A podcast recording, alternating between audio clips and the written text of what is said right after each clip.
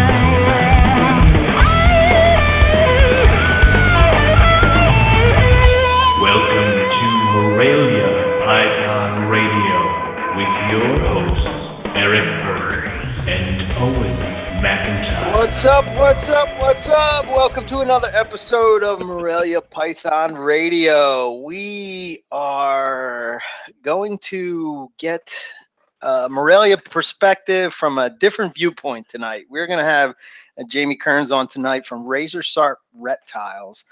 He's probably most well known for his geckos. He breeds a lot of different kind of geckos, but a lot of people don't know what else he works with. So, we're going to be hitting on some of that stuff. He has some carpet stuff, olive pythons. Owen, you'll be happy to know that he works with various types of boas, including Candoia. I hate Matt Minatola. All right, I'm going to throw that out right now. I did notice I have the boa questions on the outline, which was obviously done on purpose. So I will have my revenge. Just don't know how. Yeah. Yeah, I know you will. I know you will. You guys beat me up pretty bad about I forget what it was. You beat me up pretty bad. Yeah, so you know, I'll take it. Fun that. Hamburg. Yeah.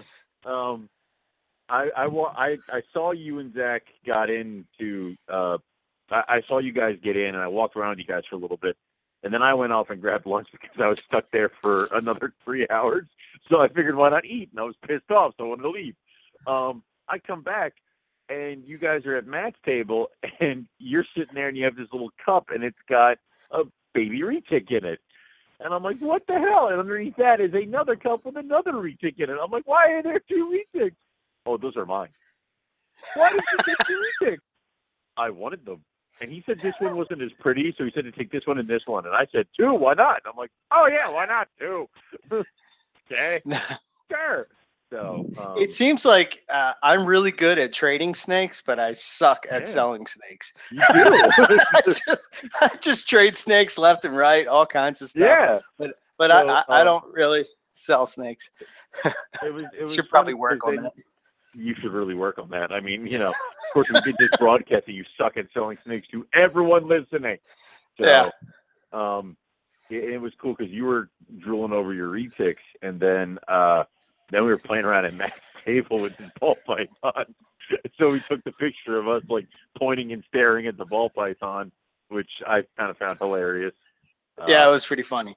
I got to say though, man, it was that was a nice ball python, right? And I'm sitting there and I'm oogling over it, and you guys are busting my balls. He tells me to take it for $6. He just take it for $6, and you're like, I don't know. And then he goes, you have a hard bargain. Take it for free. And I'm like, wow, that happened fast. And then I told him, and I'm like, is this guy serious? Like, I don't know what to do here. Like, am I walking away with this or what? And I'm like, well. You know, if you had probably, like, walked around and come back, Matt would have probably been like, I will give you $5 to remove it from my table. I mean, like, if you had just kind of teased at him a little bit more, I think you could have gotten away there. So. Yeah, I was trying to figure out something that, again, here I go with the trading again. I was thinking, I probably have a carpet or something that he probably wants, so we'll work something out. But it's just a cool looking snake. But yeah, it's so real quick before we get Jamie on here, we're going to talk about Hamburg a little bit more. But today. Was that's like my Christopher Walken voice. Today, I get to the damn point. I go down to the hub, FedEx hub, because me and Bill, my good friend Bill Stiegel from GTP Keeper Radio and Phoenix Reptiles, he wanted an albino zebra jag in the worst way. And luckily for me, I hatched out three. Again, with the whole trading thing, he has very good trading. He gave me a whole bunch of snakes for this snake. Some really nice chondros, some royal pythons, and I think there's a jungle jag in there. Python, ball python. Yeah. So. So I go down, we put it at the hub because it's kind of warm, you know. I wake up, everything's good. I'm thinking, drive right down after traffic, I head down there, walk up. They're like, your package is in Illinois. And I'm like, what? What? Was this the hub in Fort Washington, or did you go down to the Philly hub? Down to the Philly hub. Yeah. Yeah. So... I contact Bill real quick, and he contacts his people, and they're going to be delivering it tonight at 9:30. So sweet, we'll have a mid-show delivery. Hooray! Yes. Hopefully, if you hear all of a sudden tack dogs coming at the door or something like that, your ankle biters. Yeah. There's you know what it is. We are the first show to ever do on-air delivery. If they're all dead, it's gonna suck. No. Oh no! Luckily, the weather in Illinois, was not as hot as what was here today. So that's good. So I feel good about that. Yeah. I want to throw out a couple things real quick. Southwest Carpet Fest is this weekend. Yeah, this Friday. And make sure you read the list very carefully. Somebody got really excited. Yeah, Imbricado. Yeah. I was like, oh, what? It's a Southwest Carpet Fest T-shirt, and Eric read that as Southwest Carpet, and he's like, oh. He was about to sell his house and throw it at the spitting thing. So yeah. Thank God we reread that. So yeah, they got an auction. I posted the auction over on Morelia Python Radio Facebook page, but you can go to the Southwest Carpet Fest group page and place the bidding. See the rules. See what they got going on. They have some cool stuff. Terrell is organizing all that, so be sure to go over and check out what they got. They do have a really nice boa, and so if you are in the market, you should check it out.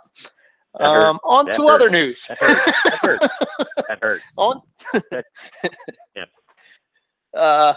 I don't know if you happened to catch the episode this past Sunday, GTP Keeper Radio, but I got to give those guys a shout out. They did a locality Chondro show. They did it with some awesome guys. You know, Brian Fisher, who's been on our roundtable many times. Awesome guy. He does a lot of work with Biox. You have Chuck Vogel, who does. He was also on the show. He does a lot of work with the Kofias, which are probably my pinnacle. Locality Chondros. One day I will work with them because they're just amazing. One day it shall happen. One day. I picked up that Aru Biak at Hamburg that was 30. So yes, very nice. Everybody's kind of on a Chondro kick. I notice.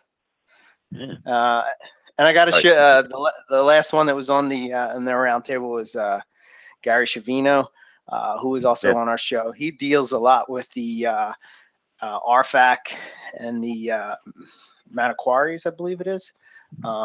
Really nice stuff. So I don't know. It's just an awesome episode. Those guys, talked about a lot of different things. It was just a lot of information. So if you get a chance, you should go and check it out. Bill and Buddy do an awesome job. And tons of information in there. Let's see. Also, they mentioned on there that the RICO auction is going on. I believe that's from the 14th to the 17th, and this is round 3. Signal Herp auction. So you have a chance at some of RICO's last remaining animals that he has. Yeah. Chuck was... one of the guys that put that all together. So, I mean, if you're looking for some awesome Chondros, that would be the spot to check it out. I know Zach has tried to pin on a few things, and he's going too high. I'm worried about Matt because he might drop some money on some Chondros on that. Yeah, that guy's got the bug, right? Yeah, I'm gonna just hang back here and hide wait my credit card for myself. Yeah. Nice. We've been down this road. I mean, I picked up a female. I picked up a female Aru Biak because I know two guys who have Aru Biak, projects. You and Zach. I'll wait. Like I need a boy. I'll wait. It'll happen eventually. So yeah. I hope it happens with you because then I'll just trade you something and it'll be really easy. So, yeah, I know, right? Yeah. Pretty soon I'm going to run out of things to trade, though. But we're not even going to talk about what I got this weekend from you. So. Oh yeah, we won't touch on that. Yeah, we won't talk about that. We'll pass over that. I'm trying to stretch this out perfect so that when you are talking to Jamie, the door somebody will knock at the door. It's not going to happen. It's not going to happen. Yeah, I know. You and I both know it's not going to happen. Also, I know you're not going to be able to hit the mute button before Dexter loses his mind. So, this is I'm just waiting for the doctors to go crazy and then you just drop off. And I have to be like, well, all right. Come on. Let's call it a spade here. You know what's happening. Right. So. I I also have I have two other things. Our good friend Frederick Averback, he was successful again at producing Bolin's pythons, 12 eggs, one slug. Phew, wow, dude, he's got it nailed down. How many years in a row now? Four? 3 years. 3 years. 3 years. I think. Yeah, it's crazy. That's awesome. And Casper's gonna buy them all again. I couldn't even imagine what kind of price tag they would fetch. You know, I mean, you figure wild or captive hatched or what, $2,000? Yeah.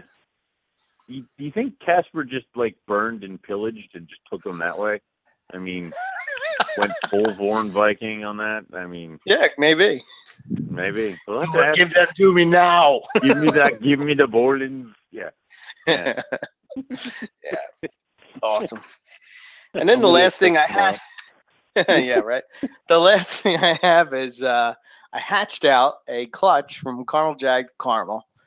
And God damn it, if I can't figure out what is Super Carmels, Carmels, oh my God, I'm banging my head over here against the wall. Yeah. Yep. I wish I could help. Yeah, I know. It's not like you've hatched them before or anything. Yeah. I send Owen a message. Owen, can you show me what they look like? And he sends me a picture. And then he sends me a picture of it shedding, and it's like as big as like yearling carpets of mine. And I'm like, what the hell, man? Did it already eat like pinky rats or what? We were talking about this day. You're like, I'm like, you gave me two 2014 animals. And you're like, oh, they're on hoppers. I'm like, mine are on small rats. And I'm like, God, I'm a monster. Yeah. One of us here is a monster. I don't know which one yet. So I'm a slow grower, man. Yeah, I feed, but I like slow growth, so that's probably works to my is a disadvantage for me. But oh well, it is what it is. Oh well, it happened. Yeah, pretty soon those carpets that I gave you they'll be breeding by next year, no problem. You'll have them going by next year, no problem. All right, so I don't know if you had any other thing. I got nothing. Nothing else. Okay. Let's get this going. Let's get Jamie on here and get the live delivery coming here. Okay. So hey, Jamie. Welcome to Morelia Python Radio. Glad to have you. What's up, guys? How's it going? All right. Surviving. We're waiting for Eric's package because that's the exciting part of everything. So. His package? Yeah. Yeah. Like a Caitlyn Jenner type package. I don't know if you heard this, and we've already lost control. I don't know if you heard the story, but I had something that didn't make it to the hub today, so they're delivering it tonight at 9:30. So. Wow. At least you're getting it. That's nerve wracking. Yep. Yeah. Yep. So he's tweaking out, so it's fun to make fun of him while he does this. So yeah. You know, Owen, the whole Hamburg debacle where you were waiting for your table. Yeah, you needed your hammer. Yeah, I know. I had your hammer. Apparently, would have convinced Denise to quite possibly give you your table. Exactly, but apparently people were watching me because I had promised to throw a fit if I didn't get my table. So people were like, "Oh, we're expecting Owen to lose his mind." So when I got my table, I think a lot of people were a little disappointed that I got my table. And I wasn't going to, start throwing things. So I was disappointed because you were going to rent my other table. So that would have worked out. Yeah. Perfect. Yeah. Because I'm not there. So. Have Eric rent it. He can try doing a show for once. So. Yeah, in August Hamburg. That'd be awesome. Yeah, in August Hamburg. Yeah. Sweet. Great. Touché. All right. All right. It's like 106 degrees in that freaking barn. Yeah, at 9 o'clock in the morning. Yeah. Yeah. No one comes. Yeah, it's the way it is. That's how I got my table back. So. Yeah. Maybe it'll be next to Dale.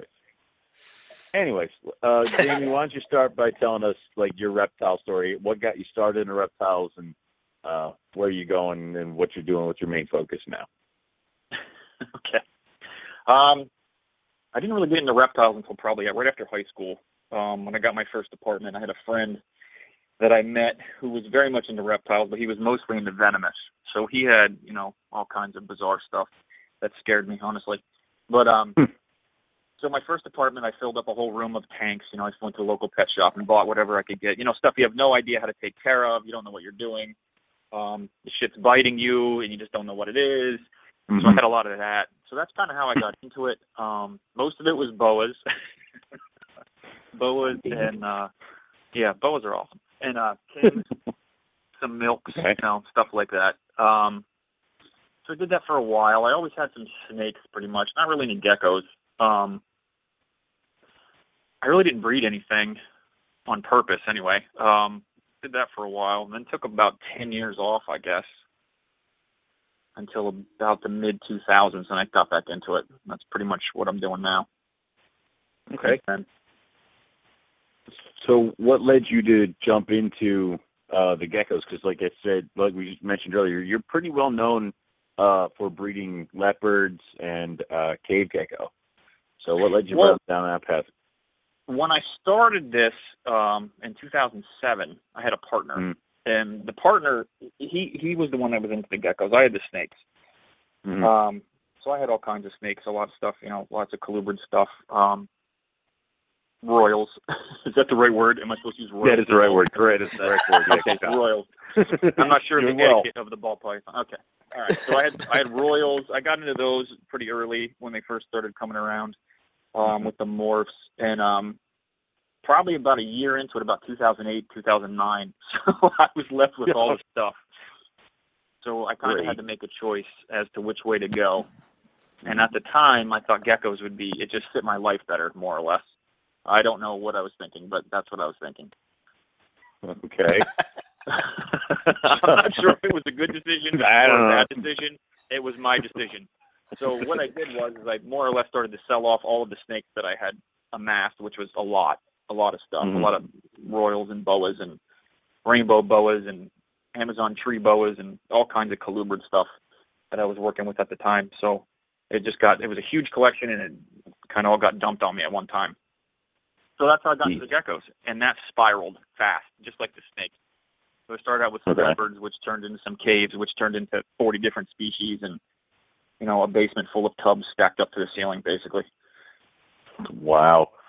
Yeah, lots of babies. So what led you to kind of turn now and start really getting involved with the snakes? Because a lot of people don't realize you have a pretty large and extensive snake collection right at this point. But actually, I right now I probably have more snakes than I have geckos. I have, for the last 2 years, I've more or less whittled down the gecko collection to only like 2 species. And in the meantime, I've been bringing in snakes again. I've always had them, but like, you know, different stuff. And kind of got into the Morelia thing a few years back.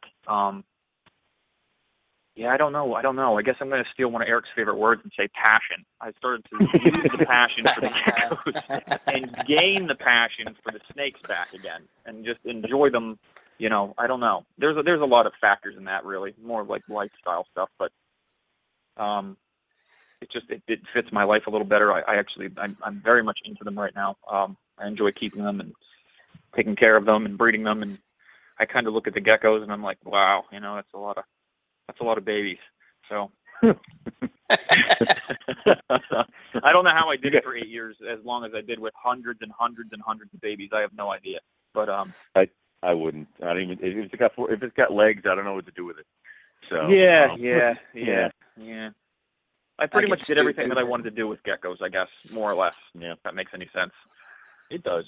So it's kind of onto the next thing. So how many species of snakes do you currently have? Oh, geez. I don't even know. Correct answer. I don't have an answer. I don't know. I don't know how many. Wow. 15, maybe? Cool. Yes, I don't know. It's too late to ask questions like that. I'm not sure. I'm sorry, yeah. We should have given you a heads up so you could go downstairs and count. So Quite a few. But, you know, it's not like where I have, like, a lot of everything. Well, I shouldn't say that. I have quite a few carpets. I probably have 50 carpets. Okay. But most of those being juveniles, and adults I probably have, you know, like 15 or so. The rest of the stuff is just like a trio here of this or a pair of that, just stuff I've always wanted and stuff that I had before and sold when I got dumped on with the geckos, and I wanted to get back, you know, like the Argentine boas and stuff like that, rainbow boas. That's two boas. I think what else? Geez, walnuts, of course, some of those. I've had those for a long time too, though. Mm-hmm. Cool. So do you have separate rooms, or do you keep everybody in the same room? Like, do you have geckos and pythons all living in the same place? Well, the way it's set up is it's a basement in a building that I own. And okay. The main room is like 12 by 19, and then there's another room that's like, it's like 10 by 11. So as of now, the bigger cages for the bigger stuff is in the 10 by 11. And then the other room, it's kind of divided in the middle, and half it's the snakes and half it's the gecko stuff, which there isn't, like I said, a whole lot of geckos left, really. The cave geckos aren't even here anymore. They're at my friend Justin's, which you guys know. My other, my warring hobbit. He has it out. So we were gonna have hobbit fights at Carpet Fest. My hobbit. Yeah, we blew that though. We all got. Yeah, we didn't get to do it. Yeah. I show up to Owens and he's like, "Quick to the treadmill! Start running! Don't you embarrass me!" Yeah, it's like, what he would text me. He's like, "Eric is on a treadmill. He doesn't know why." I'm like, "Oh man, that's bad. That's bad." That's really bad. Yeah, so a lot of the cricket eater stuff, I sent the cricket eater stuff up to his place for now, just because he, you know, he's into the bearded dragons and the cresteds and all kinds of other stuff that he's into. So they're up there. So here is just snakes and some leopard geckos. Okay. Do you have any issues keeping them all in the same room, or is it pretty much everybody can survive at everybody else's temperatures? Yeah, I mean, I use everything's heated itself, like individually. You know, and leopard geckos are pretty much the same temperature. I keep the room in like the upper 70s, so it's all pretty much just works. I mean, it's all kind of in the state of flux right now, I'd have to say. Mm-hmm. Until I figure out what I'm going to do with a lot of things, and you know, make some cages and whatnot, figure out how I'm going to set stuff up. But I assume within the next 2 years, I'll be just pretty much predominantly snakes. Yeah. At your peak, how many geckos did you have? Like, babies, or you mean just species? Everything, because I'm trying to figure out just like how daunting it must have been to feed all the little bastards. Because I mean, I hate dealing with crickets in like an up 10 degree. Oh yeah, and then I would hate mixing rapace even more. So that's easy. That's cake. But I still can't imagine like having 2,000 individuals that I have to chuck crickets in with, as well as, you know, mixing rapace and doing all that other stuff. It just seems really annoying. Well, I had a lot of like roach colonies going, so I had thousands of roaches, and I would order crickets, you know, a few thousand, 4,000 or 5,000 a week, about 100,000 mealworms a month. You know, I don't know. I didn't realize how crazy it was until I kind of looked back at it last year, and I was like, wow, that's just nuts. But you know, I still work full time. I have a construction business and kids and a wife, and I have rental properties and all this other stuff. So I'm always doing things, but it was probably like, looking back, it was like 2 to 3 hours every night after work, and then all weekend, every weekend. Damn. But number wise, probably under 1,000 babies a year, mixed, you know, with everything mixed up, you know, being Australian geckos and the Asian geckos and the leopard geckos. It was under 1,000, but that's still an insane amount of animals, really. Yeah, that's a lot of little baby geckos. Yeah, I don't even think the market could even support that now, to be honest with you. Like it did then, like 5 years ago, I could sell pretty much everything, and I couldn't even imagine right now trying to do that. And the time is just, I don't have the time. Jesus, it's a lot. It's a lot. I was talking to Lon at Carpet Fest, and I said something about, he's just like, wow. He's like, that's just crazy. I didn't even really put it into perspective, really. Thinking about it. No, I mean, the snakes too. I mean, the snakes were like 2 days a week. You know, you feed one day and maintenance clean throughout the week. Yeah.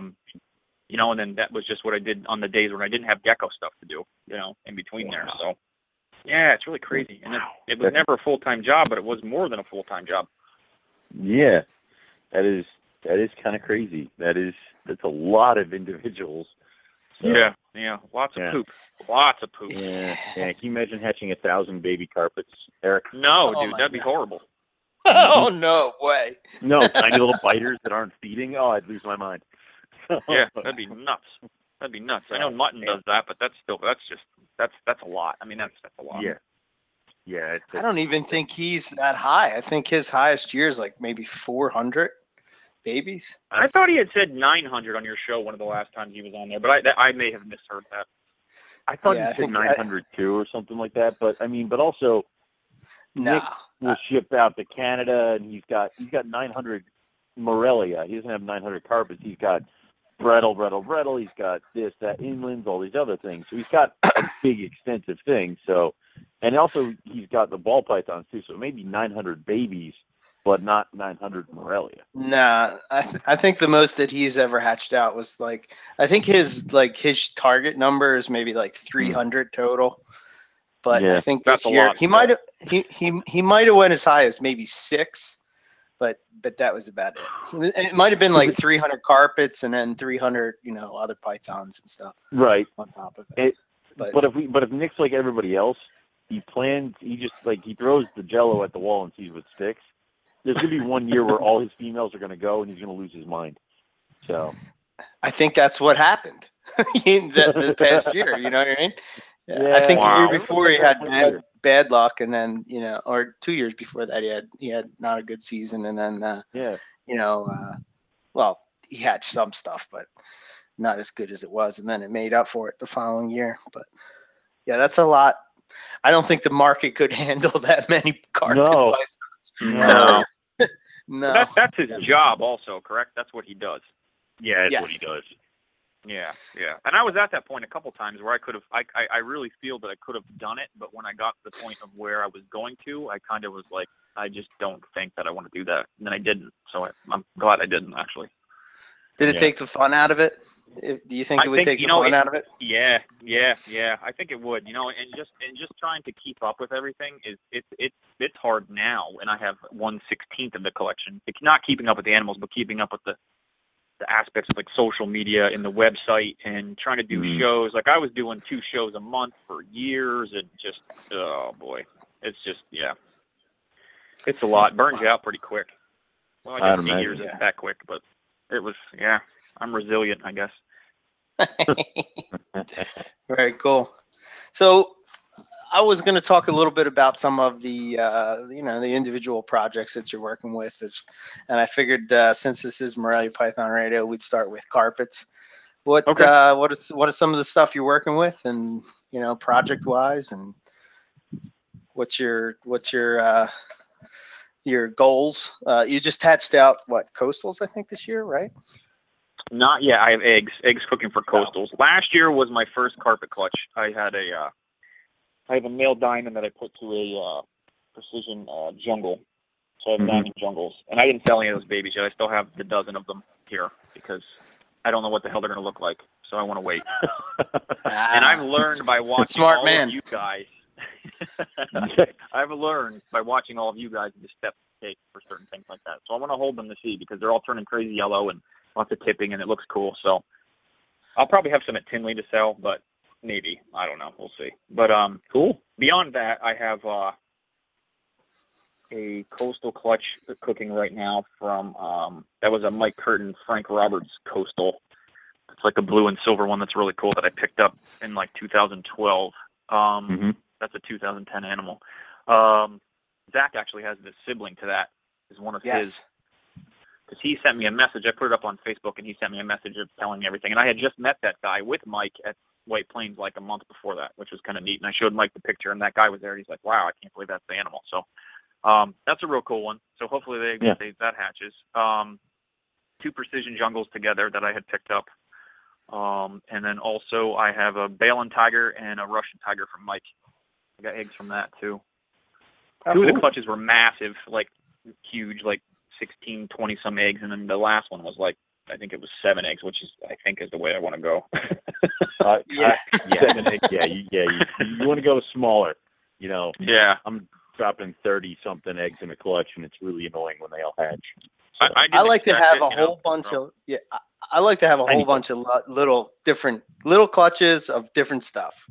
Yeah, variety, of course. Yeah, absolutely. Right. So, yeah, so looking at these clutches, I was like, how did you even do that? Like, where did that come from? So I had these piles of eggs, and they're cooking. So, you know, the weird thing about, like, getting back into the snake stuff and being eggs, the eggs, that it kind of freaked me out because, like, gecko eggs don't look awful. Like, python eggs do towards the end. Oh, yeah. Mashed in. Yeah. So I'm, like, freaking out. Like, I'm thinking, oh, I got to add water. I got to do this. I got to do that. You know, so I'm still kind of cutting my teeth, I guess. So just, you know, on that stuff. And realizing that they can look like absolute shit, and that's how they're supposed to be, I guess. Yeah, towards the end. If they look like absolute shit in the beginning, you've done something wrong. But yeah, so I don't even know. I don't even know what's going to happen. So I'm just going to wait. Hopefully they hatch, then I'll be happy, and they're cool. And then we'll go on to year three. So we'll see what happens. Nice, cool. But that's what it. Other project for next year? Yeah, projects for next year. I have a lot of jungle stuff that should be ready. Zebras. I have a headhunter zebra. I have a Stiegel zebra. I like a lot of the jungle stuff.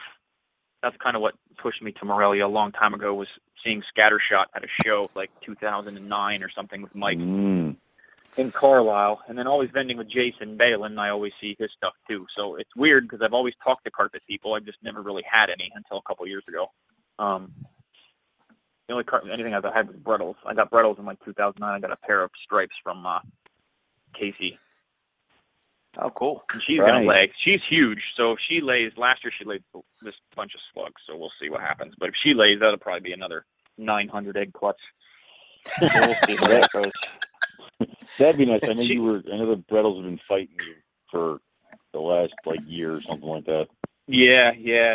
So hopefully that works out. She's like the size of, like, a small Winnebago. She's huge. So I don't know. We'll see what happens. She's, you know, scale separation, doing the coiling, all the, you know, the normal signs. So nice. I'm still kind of learning, you know. I think it takes years, really, you know, to get into it. And everything I want to do is going to be more like the line bred kind of small and mighty collection, not the huge produce everything that there is kind of thing. So I learned that. I learned that lesson a long time ago. So, so I'd rather have 10 awesome snakes than, you know, 30 of everything. So makes sense. Yeah. Focus. I have albinos growing up, and I have exanthics growing up, and all kinds of stuff. Red stuff from Jason, and albinos from Eric, and I don't have anything from you, Owen. You're about the only one I don't have anything from. Then buy something, goddammit. I don't know. I don't know what that is. I don't know. No, you go over to the table and go, that's a nice one, and then you walk away, and I'm like, but all right, fine. Yeah, I think you're the only guy. You're not represented in my collection. I don't know what. I know. I'll dazzle you in August. I'll bring the bunch of shit. So we'll see what happens. Yeah. All right. You can dazzle me. That'll work. Anything that you're looking to add to your carpet collection? I don't know about carpets. I have to let a lot of these guys grow up and color up and see what I'm going to keep and what I'm not going to keep and kind of choose from there. I mean, I do really like the tiger stuff. I wouldn't mind picking up citrus tigers, which I know you have some and you never sell them. They're actually hatching as we speak. Those are very cool. He's not going to sell any. Not yet. I will. And, you know, I would like those, and I have a bunch of them as well, but I really like the Diamond Jungle Cross stuff and Diamond Jungle Jags. I like those too. But I have a bunch of those growing up too, so I'm not really sure. I have, like I said, probably 50 carpets growing up, so that's quite a bit, I think. I want his albino tigers. Now, those are the ones I'm going to kill. Those are awesome. Yeah. Cool. Yeah. Super cool. super cool. Every time I asked Owen about, you know, do you want to trade something? Yeah. He'll say tiger head albinos, and I'm like, God damn it, I'm not giving them away. No. I'll ask you. Never. Yeah, they're really cool. They are really cool. Yeah. One day they'll break. No. Yeah, when I have albinos, then I'll sell you. Yeah, there you go. You probably still have some of those super caramels. You can trade them. He has super caramels. Yeah, I know. Everything I have, he has. I have to find something he doesn't want. Like, I have to be the one to beat him to Imbricado, and then I got him. So, no. Yeah. Trade me some boas. Yeah, dude, that's what the hell. Boas. You need some boas. You know what's funny about that is he got Dominicans, and 5 days later he had babies. Okay, I've had Dominicans for a year before that, and I still don't have any babies. That's it. He's the boa whisperer. He must be. He must be. That's cheating. I showed you pictures at the show, and you're like, "Fuck you," and walked away. I'm like, "All right." Yeah, I'm sorry. That's all right. I laughed every time I listened to you whine about trying to keep geckos and get them started. So they were horrible.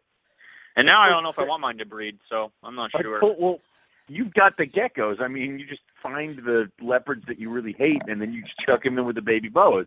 I had to go and set up a tag to freaking house gecko, which I had no idea what the fuck I was doing. And yeah. I'm pretty sure there were loose house geckos at my mother's place, but that's not important. So, yeah, they eat the bugs. Yeah. So hilarious. Either way. Hilarious. Now, I know for a fact that you have some liasis as well. I know for a fact is that you sold me a water python, and then I hooked you up with olive pythons at one point. You did. What do you have, liasis? Just the olives now? Yeah, I have a 1.2 of the olives. They're a little over a year old now. Well, about a year and a half old, I guess. So they're like 5 foot long, I guess. Okay. They are awesome snakes. They are super great. I really, really like those. They're different. I don't know how to explain that other than that. They're just different. They're easy to handle as of now. I've heard horror stories, but I'm not really worried about it. I like them. They seem like they follow you around the room. They're kind of paying attention to what you're doing. They're just really cool. And I like OD green, so it just works for me. It does. And have you noticed that these guys kind of have a more of a pumped up appetite than some of the other pythons? They definitely have a feed response, but it's nothing like Argentine boas or anything like that, though, I don't think. Really? But they definitely have one hell of a feeding response. I kind of did, I guess, hook training is the word, where I tap everything kind of on the head with the hook to kind of let it know that I'm not a rat, so I don't get attacked. To stun it, right? This way you knock it unconscious so you can easier move it around, yeah. Right? Yeah, it's easier to put in the refrigerator that way, so it chills out. You bash it on the head, and then you clean the cage and throw it back in. Yeah, you just flick it. But yeah, they're just really cool snakes. I'm really excited to see. I want to get more, actually. However that works out, but I like take forever to grow up. But I'm excited for it. Do you have any interest in the albinos? I was about to say, none of you guys are the albinos. So have you seen the albinos? I did at Tinley. Who was that? Hartwig? Was it Hartwig? Is that his name? I think so. Yeah. Yeah. I rolled with those at Tinley. That was one aisle I actually made it down. I missed half that show somehow. I don't know. I missed half the aisles. I was there for 3 days. It was just really busy. But yeah, they're fantastic. I just think as of right now, I'm kind of hydrated out so far. I didn't want to spend the money just yet. So we'll see how that goes. I need a hookup on the East Coast that has albinos. So you got to do it. So, yeah, seriously. I want to get rough scales next. That's the next thing I think is rough scales. That's my. Oh. I've been talking to you with that. It's been a year now, but that's still what I want to do. You told me once that you were like, I didn't realize how cool they were, and then I brought my boys to a show once. I think you were part of the group of amazed people that away from me. So yeah, they're part of those guys. Yeah. You don't notice how cool they are until you see them as well. I don't want to say. Well, is yours adults, Owen? Now is yours an adult? That male you had at Carpet Fest. I'm not Romulus. I'm not getting any bigger because he's that's the size I want him to be. So I'd say he's an adult. Vulcan's still got some growing to do, but he's catching up. So yeah. And then I get to start this all over again with a little one. So. That's definitely a snake you need to see in person, I think. It is, because I don't think any pictures do them justice. And also, it's so cool to, feel them kind of run through your hands. Yes. I just think it's super neat. I like the whole battle chondro. I'm working on it. That's why breed I bought the Aru Biak. Yeah, breed it to an Aru Biak, and you have, triple hybrid. You'll be all right, man. Oh, my God. I'm a monster. Yeah. You're gonna get burned at the stake for that one. So, I don't know about that. Horrible. Would you consider moving into other liasis, or are you just sticking with the olives at this point? Probably just the olives, just because I have that water python. Do you still have that? Yeah, he's a bastard. yeah, crazier than all hell. That thing was nuts. But he's actually chilled out. The female that I have is an evil thing that actually jumped out of the cage yesterday and slithered underneath the racks, and I had to take apart my entire snake room to retrieve her yesterday. Oh, so, yeah, that sucks. Fuscus are really not my favorite liasis. I mean, yeah, he used to do like that death tornado thing. Like, he'd spin himself around, try to bite every part of me that he could. Yes. I was like, yeah, Owen wants this snake. Here, Owen, you want this? You're like, yes, yeah, awesome. Owen wants this snake. Go take it, Owen. Yeah. Nice. Yeah. It'll fit in nicely with the other psychopath he has. So. Yeah. So now probably just olives for now. You know, I can't ever see myself being focused on one thing. I know some people think that's bad, and some people think that's all right, but I'm not the type of guy to be focused on one thing. It's just not going to happen. So I'm all over the place. Nah, I like the all over the place. You're talking to two guys who have the core stuff all over the place. Retics. So I call it Noah's Ark syndrome. yeah, I've had that. I've had that to the extremes, like crazy. Two of every kind. Oh, yeah, bad news. But it always has to be a pair, I guess. That'd be the Noah's Ark thing. But yeah, sure. I can't ever. I just don't ever see it. I don't ever see being able to. I actually tried to specialize just in leopard geckos like about 2 years ago. That lasted about 6 months. Just like I can't do this.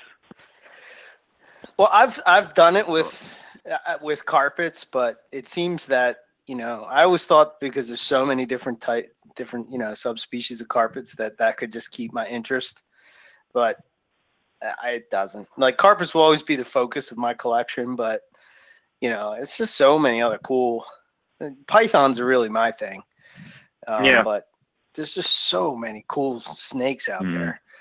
You know, it's as soon as you think you have it all, somebody else comes along and you're like, God damn it. Yeah, absolutely. Yeah, I totally agree. It's like, look, squirrel. Like, you're all over the place. Yeah, exactly. Yeah, you're done.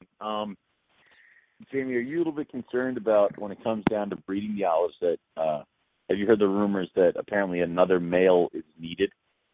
I have. I've heard that. I talked to Jason from Hellbent. He breeds olives. He's a cool dude. I have some of his stuff too, carpet wise. He was telling me that too, but I've also talked to other guys who are breeding them and they only have a pair. So I don't know. I mean, they say the same thing, like the Candoia stuff that I have, I hear that with that too. But like the one guy where I bought my, Isabel Island ground boa is from, he only has a pair and he gets babies every year. So I don't know. I mean, I think at first when they're kind of newer to the hobby, I think that may be more of a necessity. I mean, I don't have a problem picking up another male. I mean, so what? But right. I don't know. I mean, it takes so long to grow them up. I probably will do that. I ended up picking up another female from the same clutch from that Jeff Hartwick guy. Yeah. So I grabbed it when I could, so just kind of worked out that way. Cool. I hear that they're, I know you guys haven't bred them yet, but I hear that they're a little bit tricky to breed just in general. How are you going to approach it? You're just going to do standard Python stuff? When it gets closer, I've got about three and a half years to worry about that. So I think when it gets closer, I'll probably focus in on it a little bit. And I bet you, by then there's going to be a lot more data, like between, just regular captive bred breeders. Yeah. There'll be a lot more information. You know what I mean? Like, yeah, I don't know. Yeah, it seems like those type of pythons in particular, olives. I think of ring pythons and stuff like that people haven't really focused on, and now all of a sudden seems to have sort of an uptick in the python market, so to speak, where I think more people will be trying to break in with them. Yeah, rings were. That was like probably 5 or 6 years ago. There was rings all over us, and I shouldn't say all over. At shows, they were like $99, $100, $150. Oh yeah, I didn't even know what the hell it was. I thought it was a freaking corn snake when I first looked at it. I was like, "What the hell is that thing?" But and then they just vanished, gone. Yeah, And then they come back. And the last time, Owen, I think you and I were talking about that. There was a dude at Hamburg selling one baby for $1,500. Yes. Yep. There, I remember the guy. He brought like a whole group, a whole little clutch down. He had like 6 or 7 of them, and he's like there with rings. And you know, I had not seen rings at a show ever. I mean, you'd seen them in pictures at Tom Keogan's place and stuff like that. And it's like they went from $150 to non-existent to like $2,000 a baby, and it's like holy crap. So, and it's and they're still pretty high up there. I mean, my only concern with breeding my olive pythons and things like that is I really don't want them to kill each other. So I've heard that is a shitty thing. Happen to. I mean, it's been 7 years raising this thing, and then the male gets in there and like kills her. I'll be like, well, you're dying. This is, it's just be one of those things. Yeah. And I'm done. Never getting these again. So, maybe that's why you need 2 males, because the female kills the first one. Yeah, kills the first one, then you put in the other one. Yeah, that's a great error. I really hope that's not why. That's a really shitty theory. I don't know, but well, I put my Maclots together, and like I put them together, and instantly they're like food, and like wrap each other up, and I'm like, what? No, and you have to like separate them from each other. So that, and I would just imagine, you know, olives get a lot bigger, and it would be a lot more interesting to fight off a, you know, 10-foot, 12-foot animal from each other. So with big teeth. With big teeth. Yeah. Big teeth. Yeah. Let's talk about. You said you work with Woma pythons. What are your experiences? It seems to me like the people that I talk to that the eggs are pretty difficult to get going. Is that your experience or? I agree completely. I bred them once years ago. I bred them again when I got another pair. 2013, I guess it was, and that was fine. I was like, oh, this is easy. Last year, got nothing. This year, I got a pretty good clutch. I took a picture, sent it to Balin. He sent me a picture. I think he got some too. 4 days later, I smelled them. I pulled them out of the incubator. That was it. And I was like, what in the three hells? Like, this just makes no sense. So I don't know what it is. I have another female. She'll be ready next year to try, but I already know the female that I have. I mean, she's already laid, you know, a clutch that was awesome. And then, so I don't really know what the deal is with that, but I have read about that a lot, and I'm going to have to agree with it 100%. The eggs looked perfect too when she laid them. They were phenomenal, phenomenal eggs. Probably the best looking python eggs I've ever seen in my life. Really? And they just went bad. Yep, they went bad. And I use Sims. I don't know if you guys do like the light diffuser shoebox dealios or whatever you guys do, but I use Sims. I put them in a plastic tub and shove them in my incubator. Well, you know, the incubators that I have are the newer ones, kind of that Evolution Exotics makes, you know, Brendan. And they're cool because you can leave the door open and the temperature doesn't really change besides like about a half a degree. Yeah. But there's a lot of air movement. There's a lot of air movement because it uses a heating element and a big giant and a fan. So it seemed like everything was drying out super quick using a traditional shoebox style kind of, you know, the light diffuser, you know, whatever, perlite, Hatcherite, vermiculite, whatever you're going to use. So I started using the Sims this season, and I really like those. I like those a lot. And the eggs look great, but they obviously were not fertile. Cool. I mean, I know Andrew uses the Sim containers as well as those same type of incubators, and he likes to be accurate with his monitors. So, Curtin was it's a bitch. Mike Curtin was talking about them at Carpet Fest, and he was raving about how good those Sims containers are. He said the eggs were phenomenal. So I used them for geckos back, like when they first came out, they were kind of more pushed towards the, you know, like the knob tail kind of gecko, Australian gecko kind of thing that they were into when those guys first came out with them, and then hognose, I think, was the other thing. So they didn't bring out the big ones until recently, but I think they're great. I mean, I don't really know what the difference is, so I can't really say, but it makes a difference. I think it's just how the lid is kind of like a more rubbery and it kind of seals a little better. Gotcha. Especially with those style incubators. I mean, it's like a wind tunnel in there moving around, so. And there's a lot of air moving, so I think that dries traditional style shoebox light diffusers out pretty quick. Cool. Very cool. So now let's go into the boas, because apparently this is my section. And you and I are going to have a talk later about that. What do you have? Shut up, you. What do you have boa-wise? Well, I have BCOs, Argentines. Those are probably my favorite boas. They always were. They were one of the first boas I got back years ago.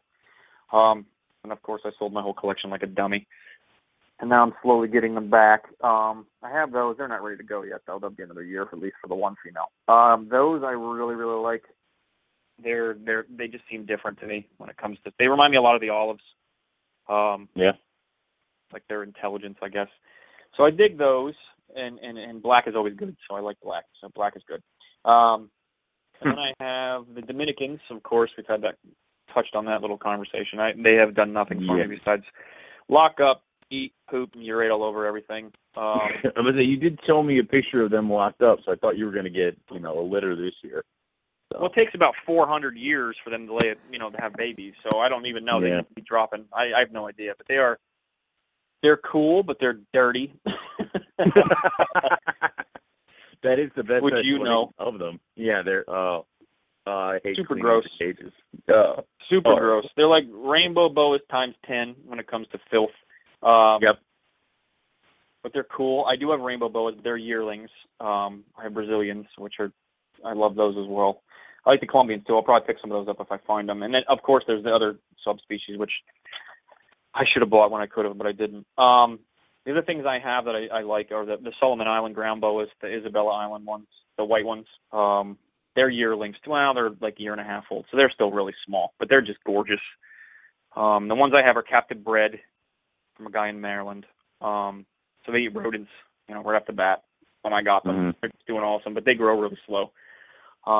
They're cool, and I have Australis, which is the tree boa version of the Solomon Islands, the red and black ones. I have those too. I like those. They're cool. But they're about a year off too till they can breed. So we'll see. We'll see how it goes. They're kind of like one of those things like I like looking at. So I'm not really. If they don't breed, then whatever. It is what it is. They're just for me to look at. So, but if they breed, it's great. And I'll brag and I'll show pictures and I'll be the man. Of course, why not? Yeah. Yeah. But if it doesn't happen, I'm just not going to tell anybody. I'm just going to say, yeah. I just look at them. Very quiet. You got to keep your pride. Yeah, you got to keep your pride. So we'll see. I was always told there was a lot of gecko species that I'd work with that were supposed to be very difficult to breed, and I bred them. So we'll see. Oh, yeah. We'll see. Those you can shout from mountaintops. When you miss a leopard gecko clutch, you just keep quiet. Yeah, no, that stuff's, anybody can breed those things. I'm going to get flamed for that one, but that takes anyway. But that's it for boas, really. Oh, I mean, I do have regular call albinos. I have a pair of those. And I wouldn't mind getting some sharp strain stuff. I like that stuff, too. So we'll see down the road, but. Maybe some more, so. Yeah, I dig them. I dig boas just as much as I like pythons. That's an even split. Yeah. Are Candoia difficult to work with? I mean... Yeah. I don't think so, but, like I said, the Isabel ones I have, being captive bred, I think that may be a lot different than bringing them, getting them imported and, trying to make them eat. The other ones that I got, the tree boas, they are imports. But I got them now eating frozen thawed fuzzies and hoppers, so I'm pretty stoked about that. At first, I was a little scared, but they're doing okay now. So they actually are vicious eaters. They open it. I keep them in tubs actually. The Isabel phase, the ground boas are in a rack, and so are the tree boas, but they're in like a taller bin. I think it's a 15-quart right now, sterilite style rack, almost like a crested gecko kind of rack. Gotcha. With perches and there's actually a substrate in there. I mix cocoa fiber with some soil with some sphagnum moss and a little bit of cypress mulch. So they have a huge water bowl. Humidity. they need. Yeah, whatever I've been told is that they do need a higher humidity and kind of more of a sloppy mess of a container, I guess. But they seem to do well. They're always slopping around in their water bowl or hanging off the bamboo or whatever. So they're doing good. I've had them since like last fall. So I don't know if they're difficult. I think that they can be, I guess, if you get them in their gecko eaters. But I think out of all imported stuff, I think the Candoia are probably the easiest to switch over to rodents, you know, according to the stuff that I've paid attention to. That, what's his, Dan Mullery, is that his name? DM Exotics, yeah. I think it is. Yeah, I watch a lot of his videos, too. He's a cool dude. That imported pair's from him. But he says the same thing, and I was kind of, when I was looking and getting into him, I was kind of watching his stuff and checking out what he had. And he said that very same thing. You know, they're like the easiest thing to get to switch to rodents. So, I mean, especially frozen thawed. I did live for a little while, and then I did stunned, and then, you know, just you know, take the regular steps you take to get anything to eat. And now they're frozen thawed. Take them right off the tongs. They come flying out of the bins. They're ready to pierce my ears and the whole 9 yards. So, worse. Yeah. That's awesome. Worse. Cool. They're cool looking, though. I mean, they're just really cool with the flat heads, and they're just so strange looking. So, worse. Yeah, I've always been curious about them, and always kind of wanted to. You need them. I'll wait till you breed them, you know? Oh, man, it'll be like 25 years from now. You need them before that. Soon. They do posture a lot like the Amazon tree boas, though. They kind of do the same thing, but they don't come lunging at you like they do. Oh, I hate Amazons. Yeah, they're just... Yeah, I don't know why I still have them. They're cool, though. They're super cool. Yeah, they're death from above. So, yeah, they are. I did get some Chondros, too, in that last fall right after Tinley, because you guys were talking about them for so long. Finally, I got some. I got 3 Biox, and they're super cool, too. Like, they're handleable, and they're just starting to change colors. And they're cool. They're very cool. I don't think I'll expand any further than that. I'll wait until they grow up till I can sex them, but they're neat, too. Yeah. Very cool. So, let's... I think we're getting a caller on the line. So, Derek, Dateline? What is going on here? Apparently, we have a caller to ask you some questions. Hello? Yeah. Hi, Jamie. Oh, wow. Hi. Hi, Jamie. How are you? I'm good. How are you? I told you I was going to call. You did, and I thought you were kidding. Apparently not. No, I follow through. Huh. Mm-hmm. No, I just have some questions for you. Go ahead. Things that I can't ask you at Hamburg. So yeah. Out of all your gecko species, what is your favorite that you're working with right now? Well, I only have 2 left, and I'd have to say it's probably the caves, probably the Asian stuff that I still like and enjoy. Yeah.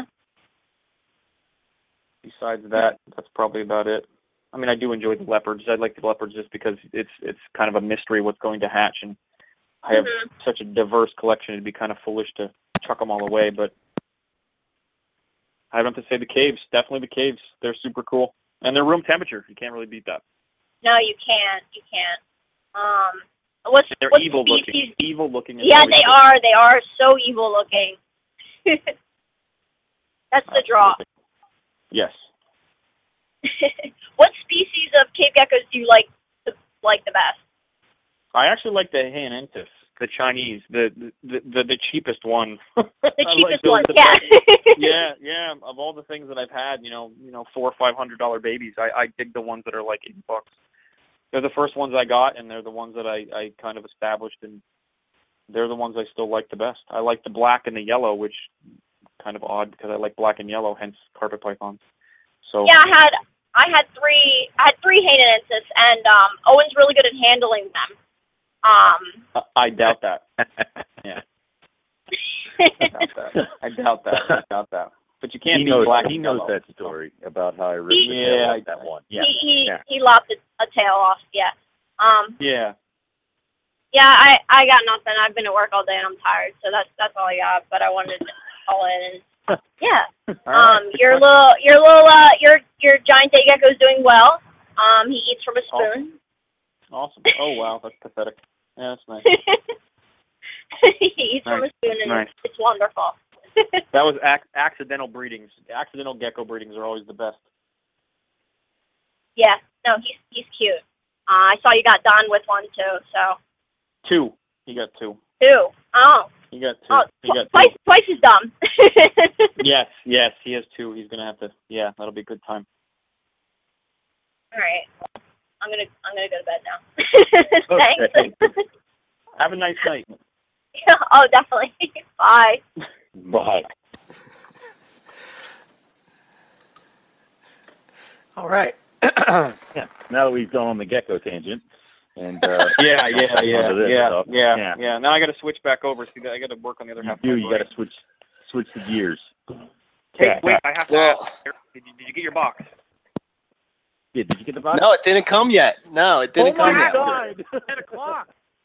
Yeah, it's a half hour late on top of being already a day late. I mean, wow! Oh, shitty. I'm gonna go look at the door. Maybe they just left it on the step and ran away. All right. Well, that would be par for the course. Yeah, he's probably been out there for like freaking an hour and he hasn't even looked. But it's not there. I looked. All right. Anyway, wow.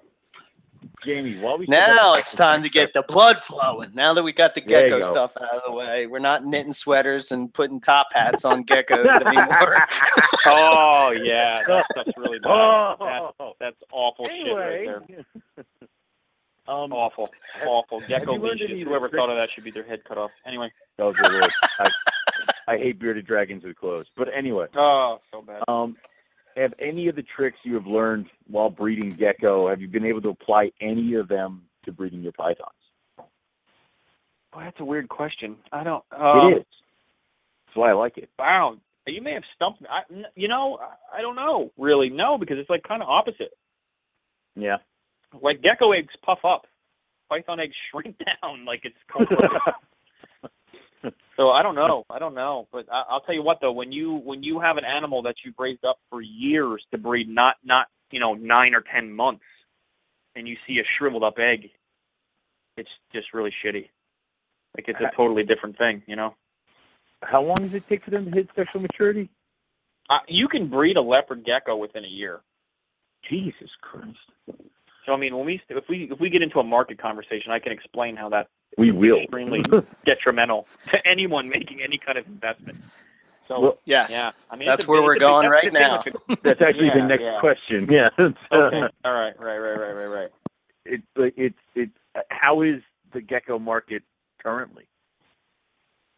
I would have to say, in my opinion, of course, it is extremely oversaturated and oversaturated with base level stuff from people who just kind of got into it in the last couple of years, you know, and not really paying attention to line breeding and wanting to create their own lines and whatnot, and just breeding for the sake of having every morph A to Z that exists, which there are so many, it's ridiculous, like royals and leopard gecko. It's like the same thing, pretty much. I don't know. I don't think it's that good, in my opinion.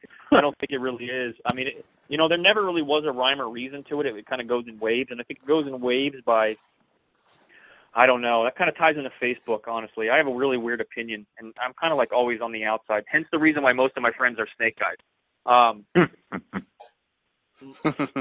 Yeah, I don't know. Makes sense. I think a lot of it has to do with that. Like, I think a lot of it has to do with Facebook, honestly. Okay.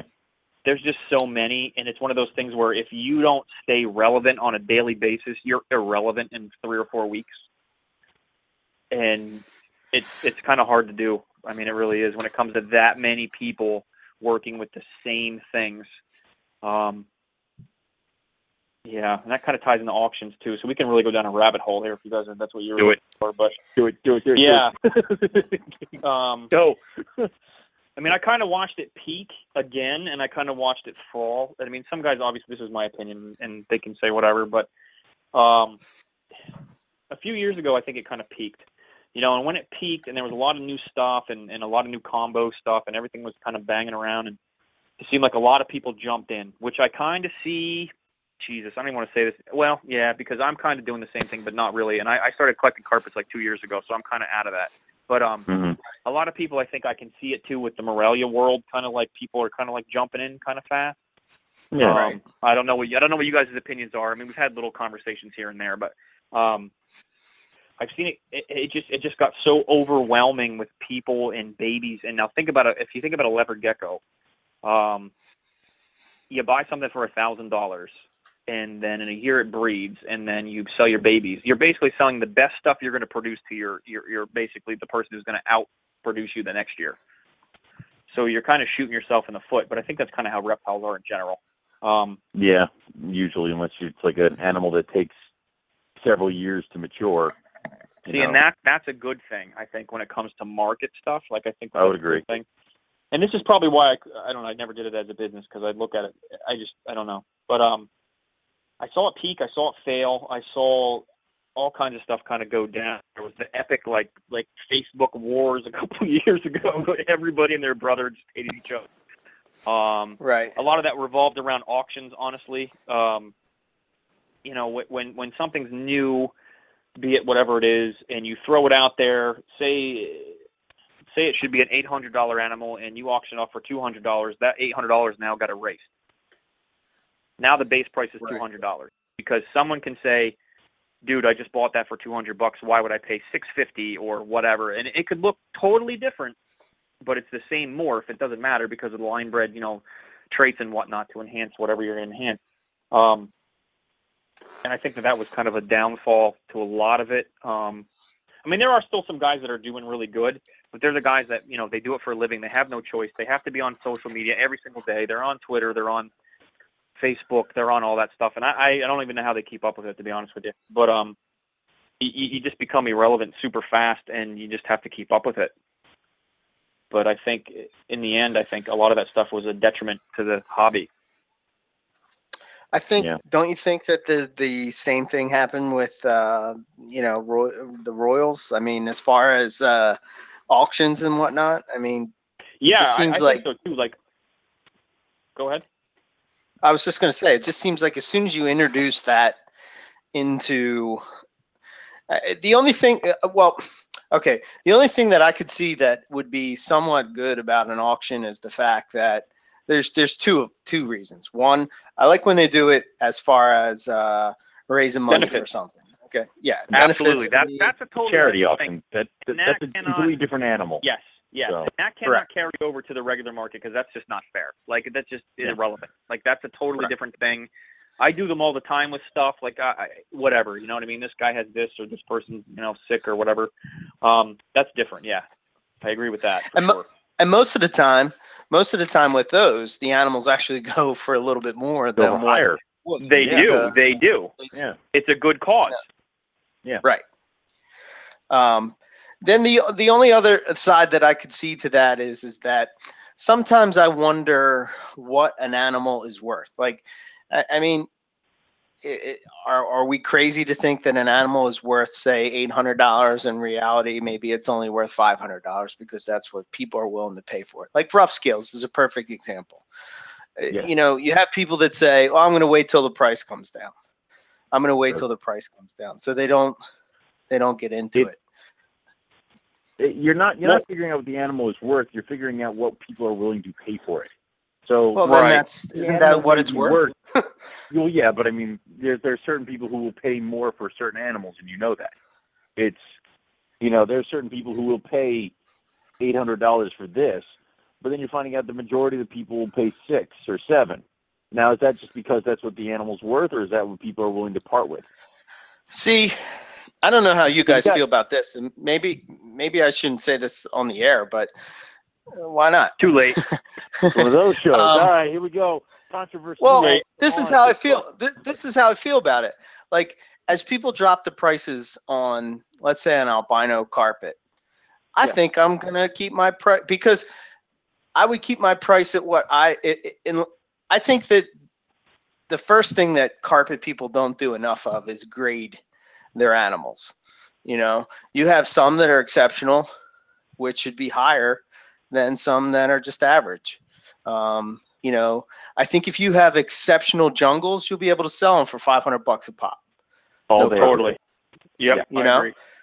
And then you're going to have some jungles, they're probably worth maybe $300, maybe $200. Yeah. Maybe there's even some that are worth $100. You know, that's like pet grade stuff. Yeah. Yeah. But that doesn't mean that all jungles are worth $100, you know? No. So like if I know that a particular pairing that I have is like, you know, I've specifically handpicked animals from certain lineages that, you know, to me, this is where I'm taking this project. You know, I can take IJs, for example. You know, I have GQ IJs and PC IJs and, you know, these exceptional animals that I'm not selling them for dirt cheap. And I think the thing that people don't do, and what I see with carpets is they're getting in that mode of just breeding to breed, to pump out morphs. A morph is a morph. Yep. And that saturates the market, which then drops the price. Yep, absolutely. And then you know, then you got to deal with the mentality of that. Like, people will see that and they won't realize the benefits of a line bred, you know, more a pristine animal, and it kind of sets the bar really low. I guess. I don't know any other way to say it. I mean, it's you know, and you'll have guys, you know, even like me, like I'm out shopping for carpets or whatever. I look for what I'm looking for, and it better be like the best example of what I want. Like, I'm not gonna, you know, but that's me. That's not like the new guy coming in who's going to be like, you know what, dude, I have $300. I want to get as many freaking animals as I can for $300. And then that guy breeds, and then he sells his stuff dirt cheap, and then that guy breeds, and he sells his, and it's like a domino effect. Yeah. Yeah. And I think the problem, like, when you think about it. Yeah, I think the problem is that you have so many people producing, and they produced animals that they're not willing to sit on. And with that being the case, then you go to things like auctions so that they can get rid of it for dirt cheap and to make up not room have for to worry about. But they breed the same pairing the following year. They clear out the one clutch of animals just to make room for the same damn thing. And which works sometimes if it sells like hotcakes and it's an awesome pairing, which I understand. But nine times out of 10 isn't. It's just replacing what you just sold, and why are you doing that? Yeah, so, right. No, I agree. Makes no damn. Now I understand that. Like, every year, I will produce a clutch of tigers because every year I burn through my tigers. And but they're nice tigers though. They're not mediocre tigers. And they're not the same pairing of tigers every year. I have enough tigers, I can mix them all around and do different shit, and I've kept enough holdbacks that it's never the same pairing of tigers every year. But I still sell out of tigers. And that's the whole point. That's the good thing, is you mix it around, you do that stuff, and you sell out. I'm not breeding the same animals every freaking time because everybody's going to buy my tigers, and then the next year they're not going to want the tigers. They already got it. So, and then they're going to get pissed because I'm going to drop the price down to $100 because I can't move these tigers, and they bought it for $200. So, you know, you're cutting our nose off to spite our face, and it's stupid. But I digress. it kind of goes that way with everything, though. Like, I don't know how do you stop it? How do you make it right? Like, it's like that with every niche in the reptile community, I think, is kind of just how it is. I guess quality over quantity, I guess. I don't know. Well, that's what it should be. I mean, you should really be, I don't know. This would be another thing that I always thought carpet python breeders, you know, were different than, say, your standard, you know, commonplace reptile breeders. Whereas, you know, they're just producing just so they have something. They're going to a show, they're selling it, and it is what it is. If $20 corn snake, $100, you know, ball python, whatever the case may be. I mean, I have no problem with prices dropping. That's natural. It's going to happen. They're going to come down. You know what I mean? I am not in this delusional world that when I spend, you know, $5,000 for this morph A, that by the time I get to breed it, it's going to be selling for $5,000. You know, right. I have no problem with the thing coming down. But God damn it, man, why are people just like driving it down to the dirt as fast as it can go? I think what bothers me the most is the hypocrisy of these people and the fact that they trashed the ball python people for so long about they're just in it for the money, they don't care about the snip, blah, blah, blah, blah, blah, blah, blah, on and on and on and on and on, post after post after post, you know, thread after thread after thread, and then boom, same thing. Once they get the football, do the same damn thing. Yeah. So, yeah. Same playbook. I always say, you know, a little thing I always say is, like with the leopard gecko thing, it seemed like a lot of the bigger guys, I mean, there wasn't a whole lot of us really, but everybody was racing towards the bottom and everybody won. Like, what do you do when you're there? I mean, at that point, it's over. Yeah. Like, you've set a bar that's so low. You've set a mindset between all your customers. And, you know, another thing, too, that I've noticed over the last couple of years, and Owen, you vend a lot of shows, so you maybe see the clientele of a show is not what it was even 2 years ago. Is not. You're not. It used to be breeders coming. I mean, predominantly it was. It doesn't matter where you were. I don't care what show you're at. I don't care if I was in New York or Pennsylvania or Rhode Island, wherever the hell I was. It was always breeders coming to buy next year's breeder stock. Breeding stock. You know, and now the bigger shows, you know, they are just like a giant pet expo where someone, even my table, as simple. I mean, every once in a while I'll have a carpet or something on there, but not typically right now. And I'm just not ready to do that yet. But they'll ask me what it is. Like, when you have to ask what a leopard gecko is, the shit's over. Like, it's just you've not been here at all ever. And that happened even at Hamburg for the last 2 years. It's happened every show, and I've watched it just sink deeper and deeper and deeper. I mean, you're not seeing guys who are going to buy animals to. You're not seeing the people like what I was, where I went. And I walked around the show and I bought my rodents and I left. And I went and I walked around the show and I bought my rodents and I left. Then I got my money and I walked in and I found the animal that was going to be plugged into my breeding stock and project and burned like $1,000 and then ate 3 packs of tuna for the rest of the summer. So those people are gone where you're like seriously investing in stuff. Yeah. It's the people who are walking around with backpacks and trying to figure out how many animals they can get for their $200, $300 that they walked in the door with. And that they're going to take and they're going to throw up on Craigslist the next day, or they're going to take and they're going to, you know, fill around with and then sell at the next show. And it's almost like you see the real people weave in and out of these other people, get what they got to do, what they got to do, get what they got to get done, and leave. A lot of times, those people set up sales before they even walk in the door. Those are the people's animals. The serious people are people's animals I have underneath the table before I even walk in the door. So. It's become this, like you said, like petting zoo mentality. It's something fun to do with the kids. It's people who aren't serious. It's people who walk in the door and say, you know what? I've never had a crocodile skink before. Let's buy 12. And then go home and try to figure it out and kill them all. There's nothing wrong with that. There's nothing wrong with that, but we, like, a lot of us aren't geared towards that. That makes sense. And the other problem is that you're pandering to the prices of these people. One time, I was selling a few of Eric's animals on my table, and one was a lightning line male jungle carpet.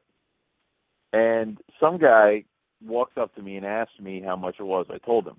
Apparently, that was like the grossest price you'd ever seen on a jungle carpet python. So he tells me that, well, it doesn't matter. If I buy this female and your male, or I buy that male, I'll breed them together, I'll still get jungle carpets. I'm like, yeah, but you won't have lightning line jungle carpets. You won't have pretty jungle carpets. You want to have jungle carpets that command this price. Do you understand that? And he went and he bought 2 carpet pythons. He said they were jungles. He brought them back for me to look at them, and I didn't even want them to touch my table. He bought them from $100 from somebody who had, like, you know, they were next to Bufo Moranis or something like that. He had no idea what was going on. So he brought them back, and I'm looking at these things. One's clearly a coastal jungle cross. The other one's probably a diamond jungle. And I'm like, got lineage? He goes, no. I'm like, all right, have fun trying to sell these later. So it's like there's no seriousness in half of the time that we're talking at Hamburg. So yeah, no, it's a joke. Even the New York show is kind of like just as bad, really. Yeah, it's just as bad. You know, the thing that's going to save like the Morelia world, I think, is going to be the lineage thing. Like, I think that's going to be that was a smart thing for people to kind of establish that kind of bar of lineage, like where you should have the lineage, and that was smart. That was really, really smart how you guys kind of did that, like whoever it was, and how you established that as being the norm. Going to be something that saves you guys, I guess, or even myself, I guess. But that's a good thing. That really is. And the other thing too is like Eric said, like having a better quality animal and keep your prices up no matter what. Like you may be a slump for 6 months, but I think it'll come back. You know, once people realize that there's no huge money here, you're not going to get rich. You're not buying a friggin' yacht. You're not hanging out with Jay-Z tomorrow. You know, it just is what it is. Like you either love it or you don't. It's either worth a lot to you and worth a lot to me, or it isn't. Like it'll flush itself out more or less. Right. Yeah. I mean, do you think that one of the things that you're seeing, I think I could be wrong, but one of the things you're seeing with ball pythons is that I think that the people that really dig working with those they're going to flush out the people that are just in it because they were in it for a quick buck. And I think it's happening fast. I think that's happening really fast. Like it'll reset itself. Really rapid. Yeah, it'll reset itself, and it'll be similar to like I don't think it'll be similar to like ring pythons where you don't see it, but I think that there'll be things that people will want to get and they won't be able to get it. And you know, the people that, you know, just stayed with it because they really dig it, they'll have them available. And then, you know, that's how that guy that's selling a $1,500 ring python is able to do that, because if you're the only guy that has them, well, you either pay it or you don't have them, you know? Yep. It's just that simple. Yeah. And that comes down to passion, more or less. You have the passion to stick with it while it sucks until it comes back, you know? And you know, and that's where I kind of fall with like the gecko thing. Like I just kind of lost my steam, I guess. And I still dig them, and I you know, the community's cool and whatnot, but I'm just doesn't thrill me as much as it used to. Do you think so? For me, it's time to you know, it's time to kind of slim down, only work on a couple things, and focus on something else that I look at and say, "That's awesome! I can't wait to clean that shit." You know what I mean? Instead of "Oh, I got to clean shit today," you know? I mean, I can't wait to clean that thing's crap. Yeah, it's, you know. Yeah. It's like, this sucks. I'm gonna call wholesaler. I'm out of here. You know, but yeah. What was What do you think that social media has to do with the reptile world and, you know, the market and everything? Do you think that that's had a positive effect or a negative effect, or? I think that Facebook is the devil. Amen. But at the same time, you are really trying to get those citrus tigers from Eric, aren't you? Right. I mean, all. Yeah. A plot. I think that Facebook I think it's cool for what it is, but like I said before, like you have to really hammer it to keep it good.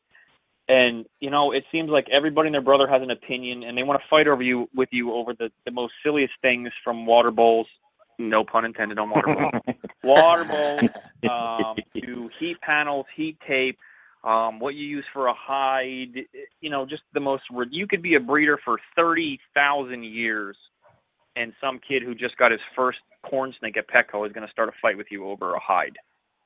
Isn't that annoying? And, you know, and then the other thing is like, Eric, I've heard you say this a million times. Like, you want to find something. Like, for instance, I see a picture of something that has nothing to do with snakes, and I want to show my brother-in-law the next day. I can't find the damn thing. It's gone. Right. Like, I'll take 15 minutes on lunch and scroll through trying to find something to show him, and it's gone.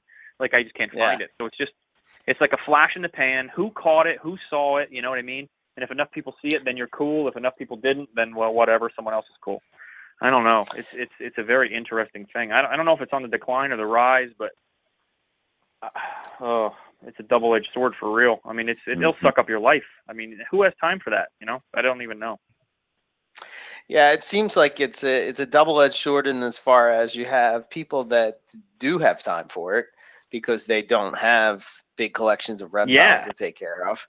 Or a job. Or a job. And they're able to get on there and give their opinions, and yeah, they're entitled to give their opinions or whatever. But when you don't have the experience, and they're going to – the experienced keepers, you know, they don't have – They don't have the time to really do that. No, they're not there.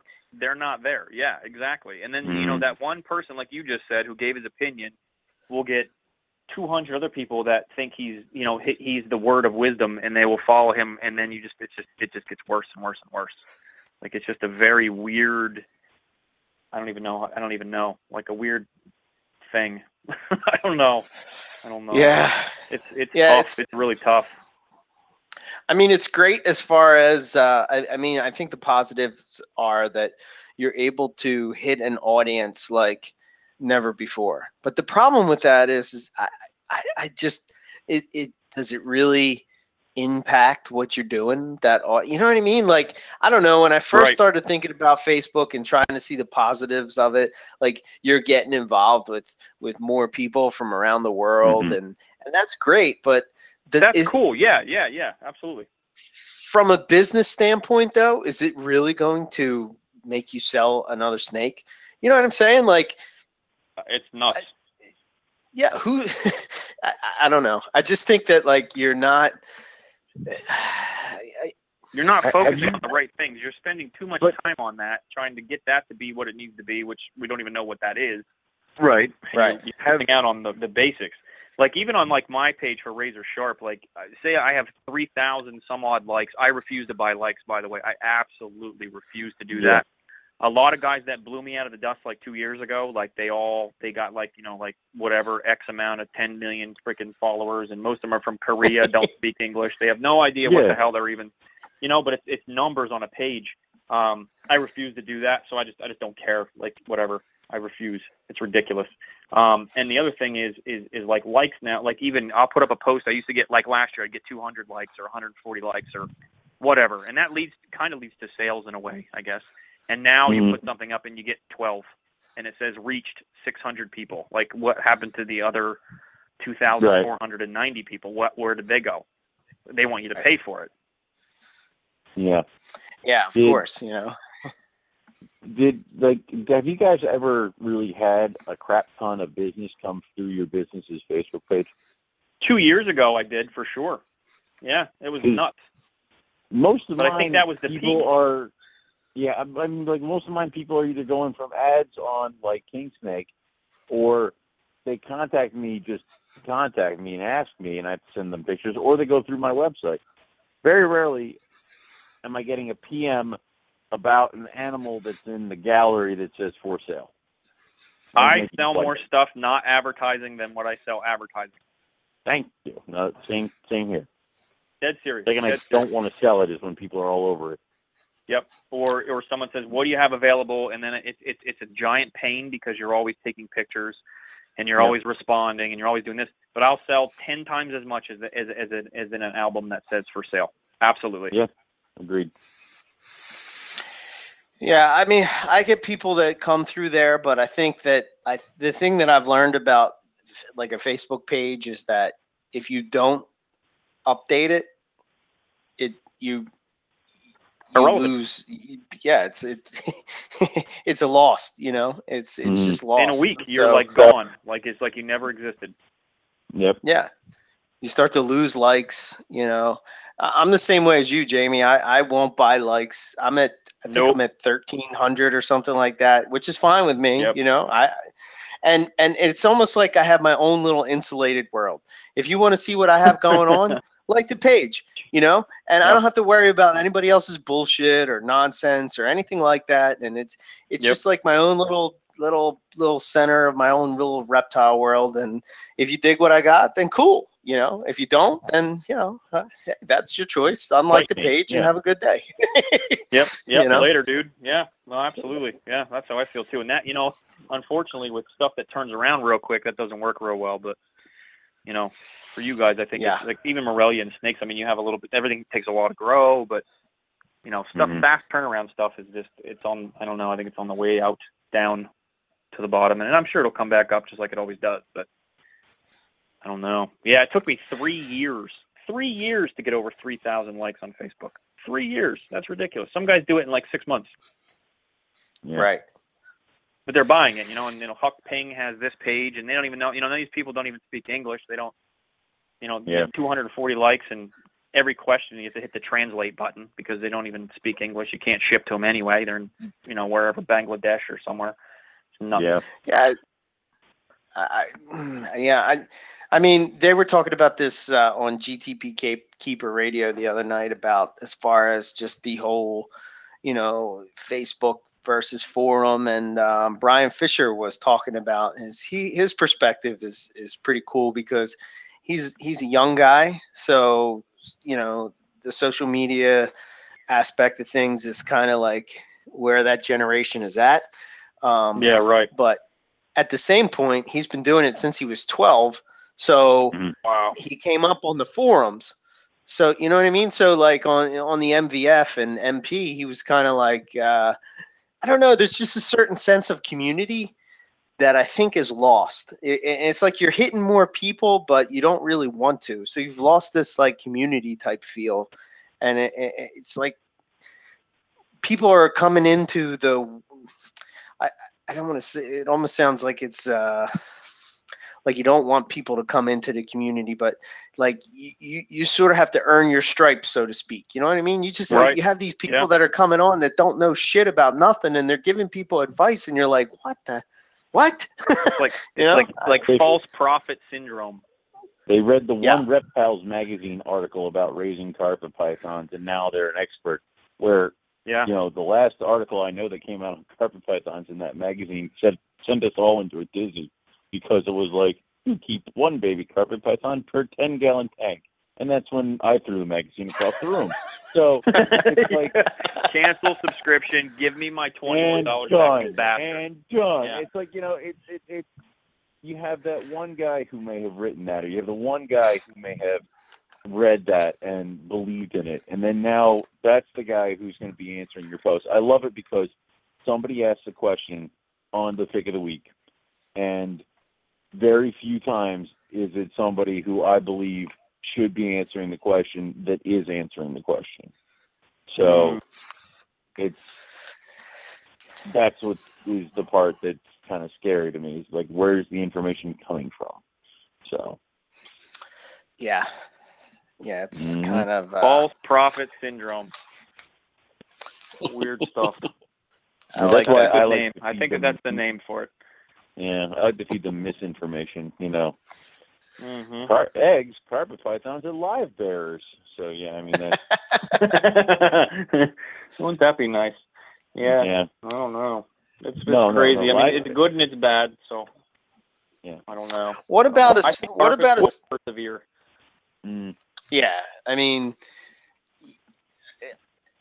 the cool thing about, well, I don't know. As far as pythons go, I mean, honestly, if you're going to start with a python, I think the best python to start with is probably a ball python because, absolutely, you know, it's just small. It's true, dude. It's true. I know, but I hate it when he does this. It's like, what's the name of the damn radio station? Anyway, well, but here's the thing. Once you get a ball python, you are probably more than likely going to want to keep something else, you know, because seriously. But you're probably going to get bored with it. Well, it's a gateway. If you have exactly. But the thing of it is, at the end of the day, and this is just my experience, and maybe I'm biased or whatever, and I've kept a multitude of different species of pythons. And by far, the easiest ones to take care of as far as being bulletproof are freaking carpet pythons. You know, you have your ones that are picky, but like, I mean, if you just take your standard coastal carpet python, I mean, I don't know. I have never had a coastal have an RI. They shed perfect every time. Whereas like in the same room, you'll have chondros that shed like shit, ball pythons that shed like shit.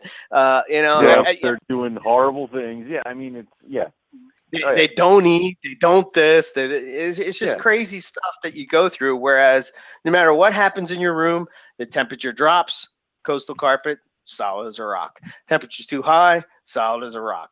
You know, I don't know. It just seems to me like the shed too dry. It doesn't matter. Shed's perfect. You know, so I think brittles are a little better, but carpets are great. Brittles are so much like Nick always says. The only way to look where they come from is to drop a cinder block on his head. I mean, brittles are bulletproof, like in every sense of the word. Where I'm pretty sure if I shot one, it would survive. So Yeah. I love breadline. But your point is valid, Eric. It's definitely valid for sure. Very, extremely valid. But carpets are scary because they twitch, and sometimes they've been known to use their mouth. So. Mm. Yeah, which is true. But, I mean, come on. Here's my other thing. If you're going to deal with pythons, I mean, come on, man. You know you're going to get bit at some point. And it's just the reality of working with them. I mean, come on. I've been bit by more ball pythons than carpet pythons 10 times over, I'd have to say. Yeah. I expect them to bite me, so I know what I'm looking for. But balls, you just get railed every once in a while, you know. They go off feed for months for no reason, and they just, you know, because they got upset that day and they just don't eat for a month. They're just moody. They're like emo pythons, is what they. Thank you. Who told us they had like? Who told us all their ball pythons were like nasty? I mean, we had a guest on recently. Was that Matt? Eric? No, I don't think so. No. I don't think his is nasty. Was it Lon? Maybe. Somebody. Yeah, it might have been Lon. It might have been Lon. But somebody said, like, oh, dude, all my ball pythons are assholes. I'm like, what? So, but I did just get a message from Bill Stiegel. He asked me, please do not shoot my snakes. Do not worry, Bill. I'm not actually going to shoot my animals. But thank you for your concern. I should be a little worried that they think I'm going to do it. But anyway. But there you go. I don't know. There's, I don't know. There's several things. It's almost like, I almost feel like if the different morphs and colors of the children's and spotted pythons would come in, that would be another animal that would kind of be very popular in the community just as like a pet because of how big they get and how brightly colored they are and all this other stuff. So, but they're shitty. I don't know. But they are shitty. They can't be. They're shitty. The ones I bred were shitty. I was impressed at how shitty they were. I got them. I made them too large. I got them to the size of ball pythons, but apparently that's a huge no-no. So, yeah. What did you get? What did you get to the size of ball pythons? Spotted python. Oh. Yeah, that's probably a no-no. That is a fat, Eric's python. Eric's reaction is like, oh, you asshole. So it's like, you know, I'm like, yeah. Yes, I did. Or he's going to hide pictures of his now. He's going to hide the one that he has. No. Well, I have the Carmel Jag head albino that's a 14 from Eric, and I'm putting it next to my Super Carmel. There's a 14, and I'm like, Jesus Christ, I'm a monster. I'm like, I could eat this easily. So, wow. What about Jamie? What about pricing? Like, how do you feel on pricing, and how has what you experienced with the gecko market?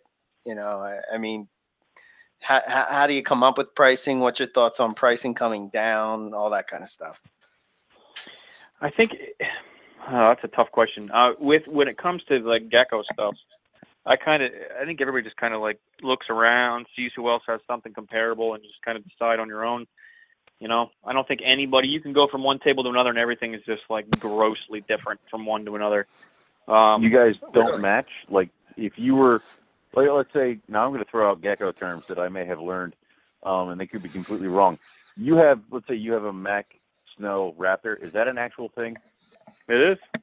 Holy shit. All right. Say you have that on your table, and some guy down there has one on his table. You're telling me the prices, you guys wouldn't match prices on that stuff? Like one dude will be $40, and I'll be like $125 because my line, say I bred it out for pink for the last 7 years. So I'm not going to sell it for his ugly sock-looking piece of garbage for $40, and I have one that looks nice. So, I mean, there's a big difference. I mean, that's kind of the same with anything. You know what I mean? That's going to be the same with anything. Like, you guys, there's going to be people that are going to breed for whatever just to fill a table, and they're going to throw whatever jags for $75 or $60, and there's going to be people that have nice jags, and they're going to be $300-$400 still.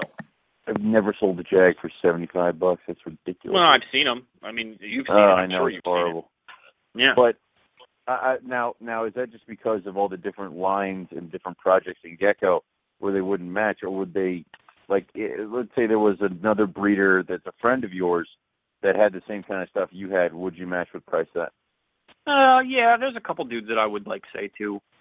you know, what do you think about this? And he'll be like, oh, you know, I'm going to price mine at that. You should price yours, you know, about the same. And then we usually do, but that's only like one or two dudes. The rest of them, that is what it is. Gotcha. So yeah, maybe there's a little. It's all over the place. Yeah, it's all over the place. Yeah, I don't know. I'm watching Eric. He just hatched out those super Carmel Jags. If he screws me, I'll beat his ass. So I mean,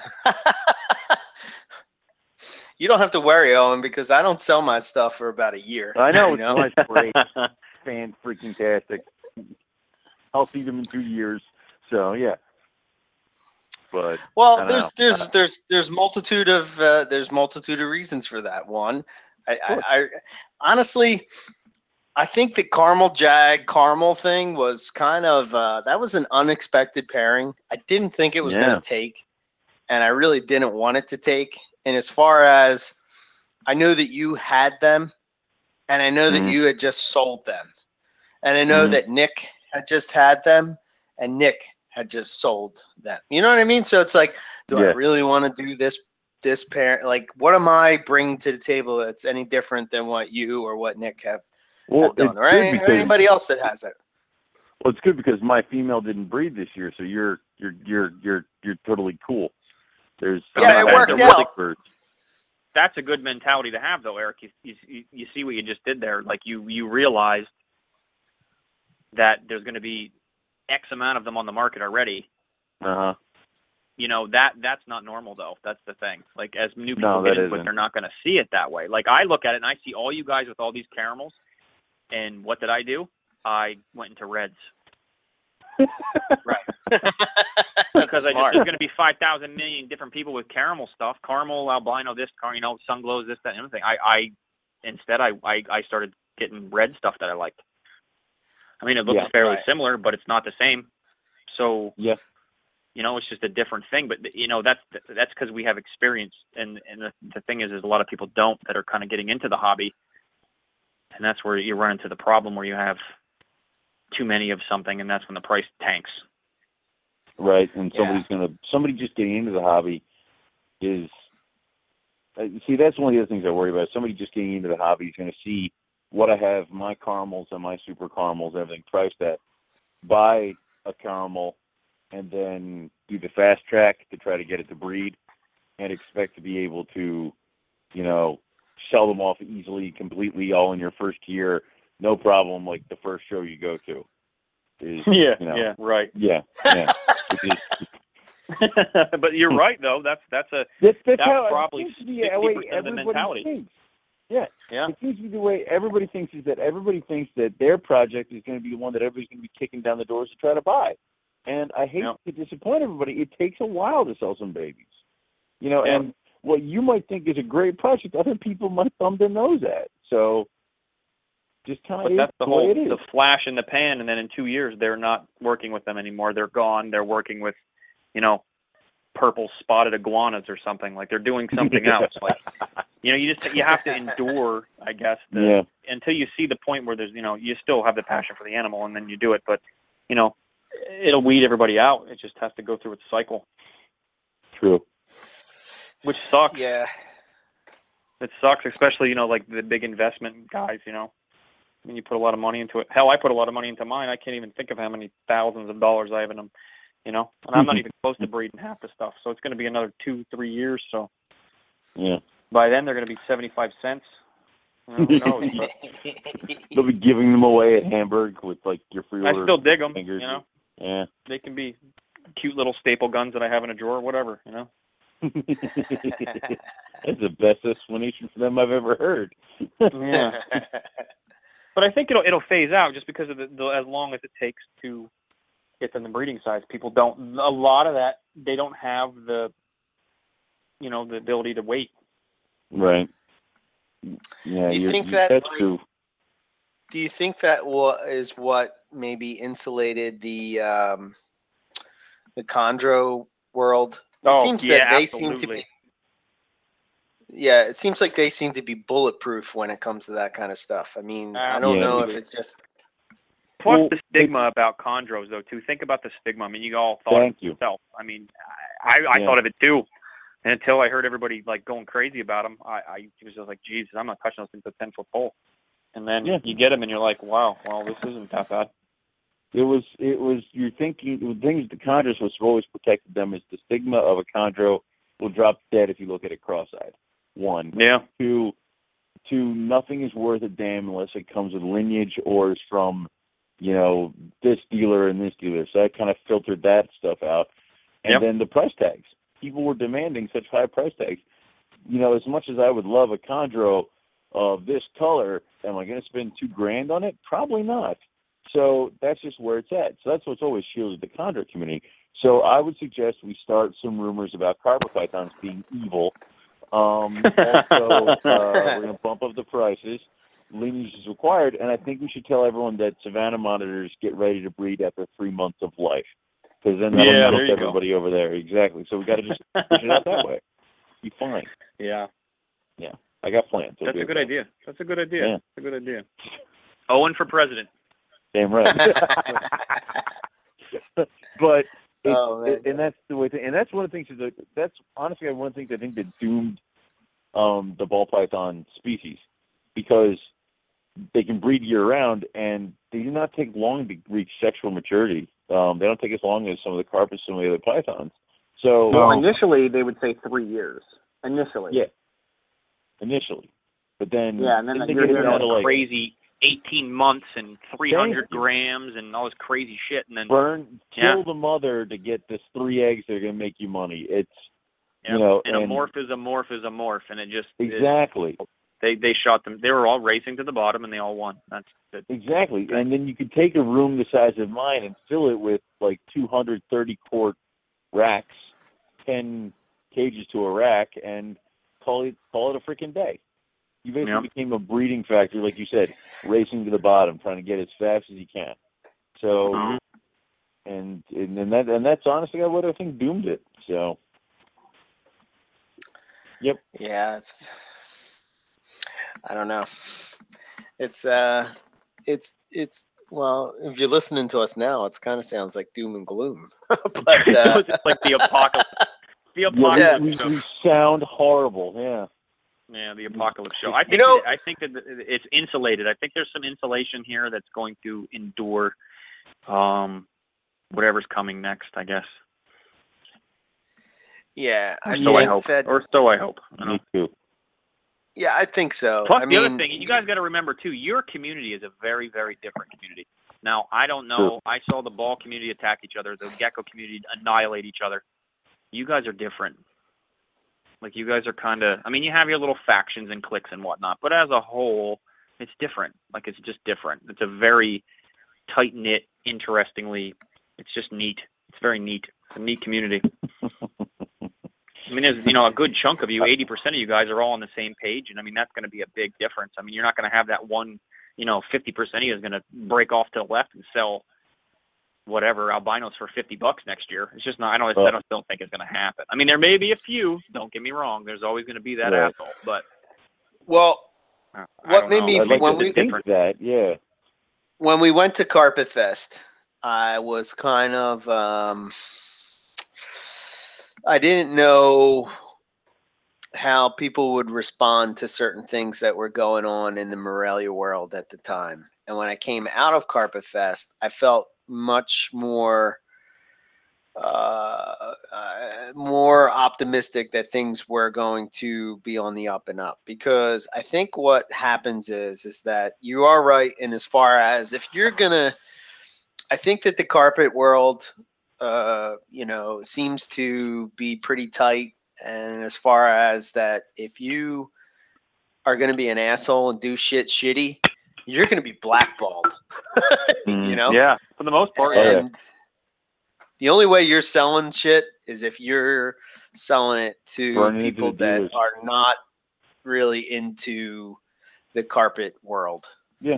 And so if you screw somebody over and you bomb a project, when the next project comes around, by the time you get it, it'll be when the animals are $100 a pop. And a lot of people don't seem to think that you can go ahead and try to make all the money you can out of this project, but when the next one comes, you might not get it because you've pissed off that many people. So yeah, and there will be more, you know. Of course. So of course. There will be more, and people will, you know, you're absolutely right. You know, you are going to be, since you shit on a project already, why would we give you another one? You know, and yeah. It's, to a certain extent, that's kind of sounds elitist, but I'm kind of glad that it's that it's set up that way, because, you know, it protects people that are willing to invest in something because they want to work with the species. You know? They dig it because, like, you know, you scrape your money together, you burn off all your snake money on one or two animals to build a project, and then you watch the project while you're raising up your two little babies get totally destroyed by people who are trying to make a buck, and that's kind of shitty. So it would be. I would enjoy it if those people, the next time I paid into a project, they were barred from it. I mean, because then it's like, you, justice was served. But it's like, well, you know, you know what I noticed is that it seems like for certain things, like if there's multiple people that are in a project, then I've seen people just put the price at the friggin' as low as you can go. Then if they're the person that is the only one with that project, then all of a sudden that's 10 grand, you know? So right. That just shows the mindset of those people and how they think of the market long-term. It just makes me have to take a step back and say, huh, I don't know if I would want to buy something from you because you're not going to protect my, if I'm going to spend that kind of money and invest in something like that, I mean, by the time I go to breed it, you're going to have the price in the toilet, and not that the price is the only thing that matters, but I don't know. I mean, you kind of want to at least kind of recoup your money or pay for rats or something like that. You know what I mean? Yes, you can buy more snake. Exactly. Right. Snake money. But snake money. The other thing is, you're also why would you downsell your animals? Like, why would you take a crap on the bloodlines and your own animals? Like, why would you be like, that one ain't worth this? He's not worth that. He's worth this, but he's got the same bloodline as some of the other ones out there. So, you know, why totally torpedo it? Yeah, but I don't know. That's not me. So. I think it'll come back down to like being selective with your breedings too. You know what I mean? Like a lot of you guys, even me, just kind of being young into it. I had two other females that I could have bred this year, but what was I going to get? You know, nothing that was anything that was going to be amazing that I wanted to see, so I didn't breed them. Yeah. Yeah, I think that's probably the most important part of the whole thing. You know, I picked that up from like, you have to forward. You got to go forward with your breedings. I mean, what's the point of breeding something if you're just going to get mediocre shit that's just bleh? You know, that pick up at a jobber's table. Yeah.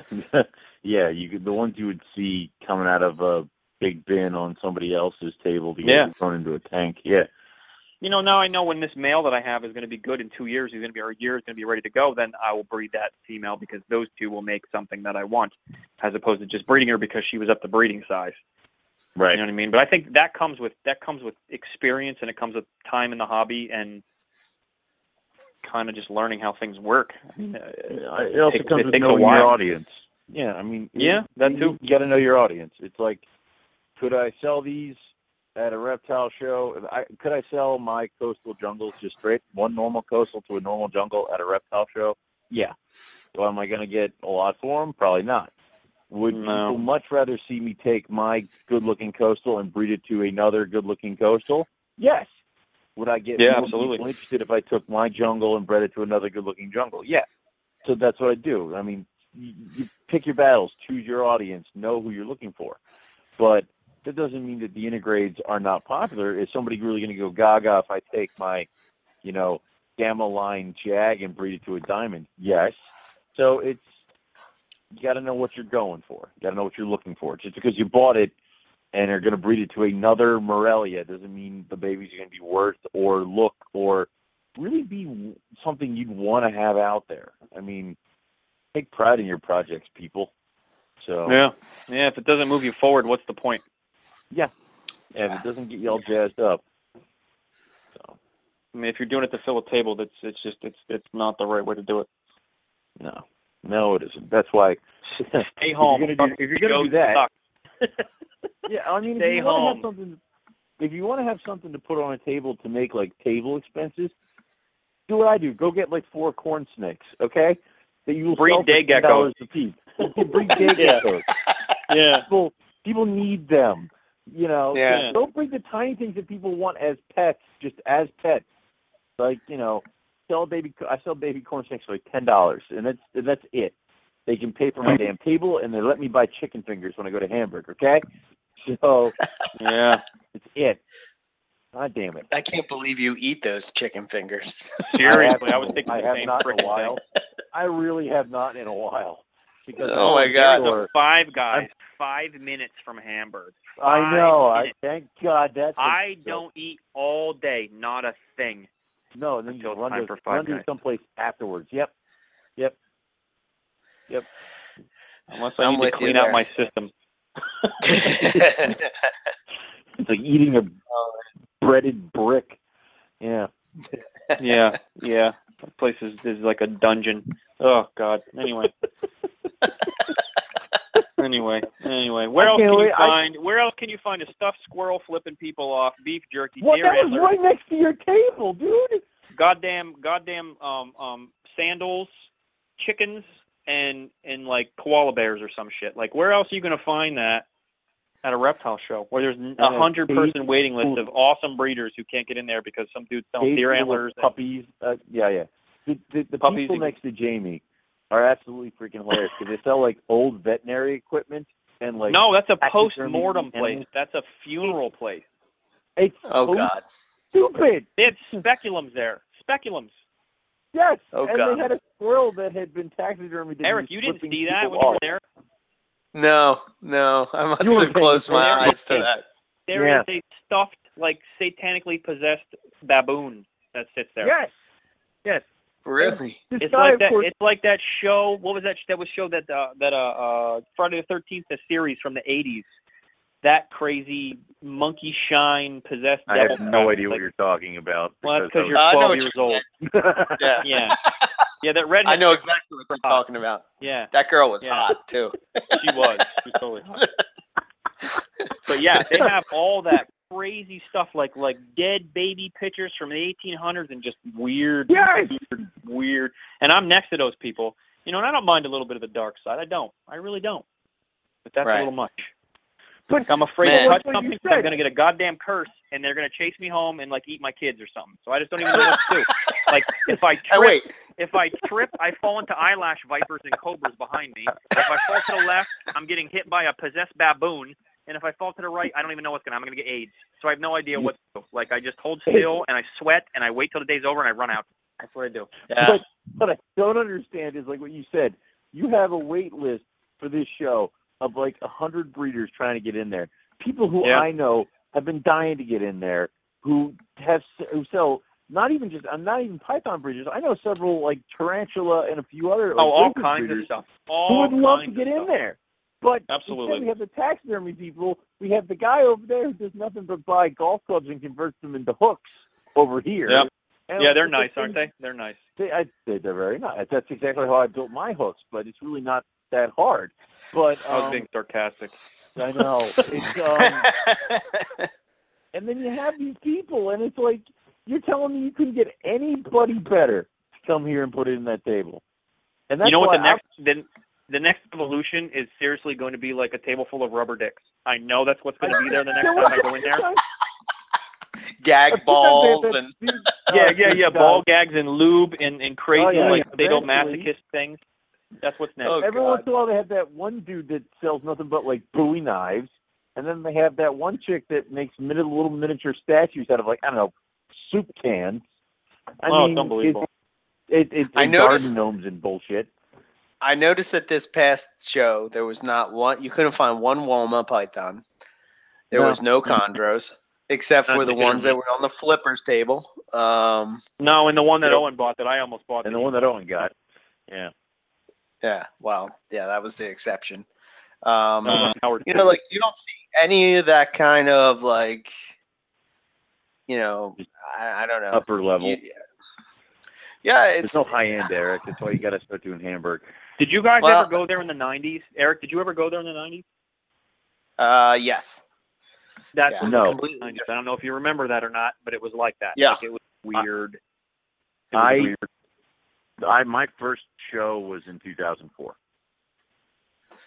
2005. Yeah. 2005. Wow. Yeah, that's when I got my first snake. So. Well, see, This is where I'm jaded, because, like, when I got back into it, the first show that I went to go to, and probably the reason that it got me back into it, was the one that was in Philly, the NARBC, when it came to Philly. Yeah. I walked in there. I was like, oh my God, this, you know, I remember seeing Bob Clark there, and, like, you know, he had like any python you could imagine on his, you know, and it's just like these, probably at the time there was tons of, you know, the big names in the ball python world and all that kind of stuff. And I just didn't know who it was. And I'm walking around and I kept asking everybody, what the hell does het mean? What does het mean? You know? Yeah. Right. Oh, you poor idiot. I'm like, that was a new term. That was like pretty much a new term. Yeah, it's like het, more or less. What? You know? Yeah. But what does that mean? I don't know. And then the first one I vended was Tinley. So I don't know. The bar's pretty high. So, dude, like, that show's awesome. I love Tinley. Last year was my first year, and I was just completely blown away. I can't wait to I've done hundreds of shows, and I was blown away. They just do it right. Man. I mean, Potter does it right. They do it right. They treat vendors like you're the people that bring the people in. You know what I mean? Like, you're the reason why these people come, as opposed to being, you're just some shithead that's going to give me $75 for a table. Like, it was just, it was a different experience. And $80 per pass to get to your table. Oh, yeah. What a different experience. Like, it was Would so. Would you like electricity? Yeah, it's. It Tinley is, and the venue is gorgeous, and it's absolutely, there was nothing negative, nothing bad that I saw. Yeah, nothing. Everybody's good. Yeah, everybody's professional. You see, like, the I don't know, when I was walking around Hamburg. Yeah, I mean, there's, you know, the triple L's and all that kind of stuff, but I mean, it's inevitable. Yeah. But you, when I was walking around Hamburg the other day, I'm looking at some of the people and how they, like, display their animals. You know, those like serial keepers that the top kind of screws on. Yeah. That's what they have the animal in. And I'm like, are you kidding me? Like, yep. My favorite is. One time at Hamburg, I was walking around, and there was a sweater box that was on its lid. Like a stupid little, like, $20 sweater box you get at Target with, like, a blue lid. And it had some clear packing tape around it. And inside was a full-grown black mamba. And it's like, nice. Are you serious? It's like, wow. And it was probably the scariest animal I've ever seen because of what it was and what it was in. So it was just, that part at least has gotten better. They used to transfer the animals back there in the room where you go and pay for your next table. Yes. You remember that? Yes, I do, because I remember a forest cobra got loose in there once. Yeah, they used to bag that stuff up in there. That was madness. People used to come with venomous in bags and, like, travel containers and crap like that, and then they would put them in, like, the deli cups and all the other bullshit in that little side room until several venomous kept, like, you know, not cooperating because they're venomous. So I think they eventually changed it that everything venomous has to come in a container that will be sold in. Yep. And no venomous can be, because it used to be you buy the cobras and you can walk around with it. So, I mean, and so. Thank God they changed those rules. Don't make me go Viper Keeper on you, dude. No, please, God, no. But you know, like Tinley's like one of the shows we were talking about earlier, like where it's breeders mostly and people who are very serious about the hobby, and they're looking for very specific things, and you know what I mean? And it, breeding, the other shows, I mean, even the New York shows kind of, you know, I could see me personally only doing a couple shows a year here real soon, and Tinley being one of them. Agree. You know, I'm just kind of burned out on it, and I'm sick of, you know, to do a show, like, people don't realize how many days. A whole day. And I mean, here's another show. Just a show, but what do you do the day before? Like with me, with all the geckos that I used to have, it'd take me 10 hours to pack. Yeah. Well, I'm going to throw out another show, Jamie, because I know you and I both vended it. Oaks. Ooh, yuck. Yeah. I am 15 minutes away from Oaks, and I will not vend it. I used to do the November-ish shows, but this last one with no heat, and it was like 12 degrees in air. Like, it was just stupid. The whole thing was stupid, and I was like, I'm done. Like, I just don't care. Yep. I'll go there. It's not worth it. I'll walk around. I'll get my rats, and then I'll leave. Because the thing is, I go early enough, and I know enough people to be like, hey, need help carrying that? And then I get in. So, yeah, right. And then I do my stuff, and then I leave. I think half those people are smacked out of their minds anyway. I don't even think they'd even notice. You could probably walk in there with 30 people and they wouldn't even know. Well, dude, there was that one show where the guy was selling spent brass next to my table. I'm like, this is odd. So, next to stuffed animals and pedophile magazines. Like, who knows? Yeah, what special edition video games, and it's like, all right. And then there was that. Were you at that one show where they put that 9-foot gator who was in a dog cage on the table next to mine? It was in a wired dog cage, and they had like two pieces of bamboo poles going through the top, so they carried it between themselves on their shoulders, and they just put it down on my table, and they slapped the for sale sticker on it, and this gator wasn't taped, and people are poking at it. I'm like, somebody's going to bleed all over my displays. I'm going to be pissed off. So, any wonder there's legislation like on a weekly basis, you know what I mean, with that stuff. Like, it's any wonder. Once again, everybody racing to the bottom to see who wins. Like, it's just... Sorry, the people who bought it said they had a row home in Philly it could live in. So. Yeah, in a bathtub that they don't use. Yeah. Cooking meth on their stove, you know? Perfect. Actually, what they told me is that they said they bought it, the people who bought it, and they said they had a few, and what they had done is they went down to their basement and they jackhammered the foundation to create a alligator pit. Oh, perfect. So you destroyed the foundation of your house. Yeah, that sounds great. That sounds really good. But yeah, I think Pennsylvania just had too many shows too fast, and it just is what we have right now. It's just 5 years ago, it was pretty awesome, and now it's just pretty dreadful. And it's at one point, we had Hamburg, and then the next month, was the Hatfield show along with the Oaks show, and then the next month was the Hamburg show and the Reading show. So, and it's like, and then they were piled on top of each other, and that's not even counting the shows that are out towards Pittsburgh, which is like the Steel City show, the Mars show, and a few others. So, and then don't forget about the Carlisle show. That was there for a while. Show. That venue was awesome, by the way. I loved that show. And it's like for a while there, I think 2 years ago, maybe a little bit more, there was a reptile show in Pennsylvania every weekend.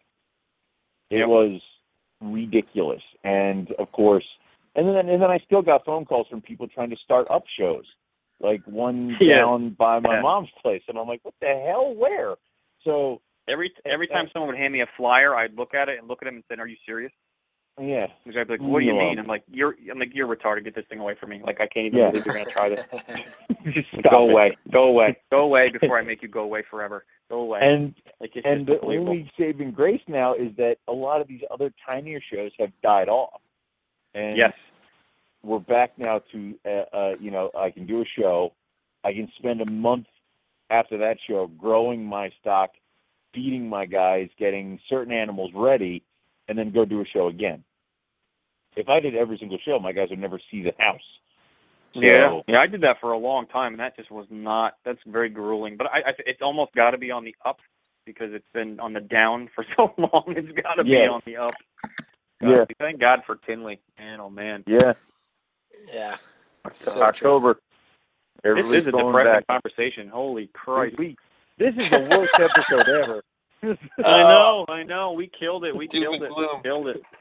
We started good. We just ended really. Yeah, I know. We just went down quickly. Well, and bring it back up. Bring it back up. Okay. Call your dad. Right. Wake your dad up. Get him on the phone. He's asleep. Shut up.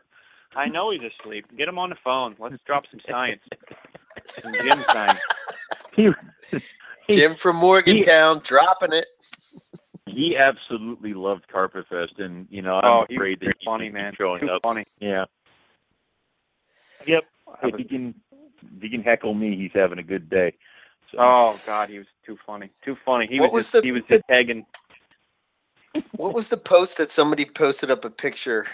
I think it was today. Maybe it was yesterday, where it was like we're all standing at the bar. Yeah, and he's just like we'd done the I think it was right after we'd done the pickleback. Oh, okay. Yeah. But I can't remember what the picture said, like what they put up, but oh my God, it was hysterical. Oh, yeah. Owen was kissing his hammer. Yeah, he was kissing his hammer. Owen was kissing the hammer, yeah. You and that friggin' hammer. Yeah. I love that hammer. Oh, it's a piercing little bastard of a hammer. Yeah. But I'll get a new one or a better one. I'm going to make you a hammer for next year. I'm going to make you a man's hammer. Yes.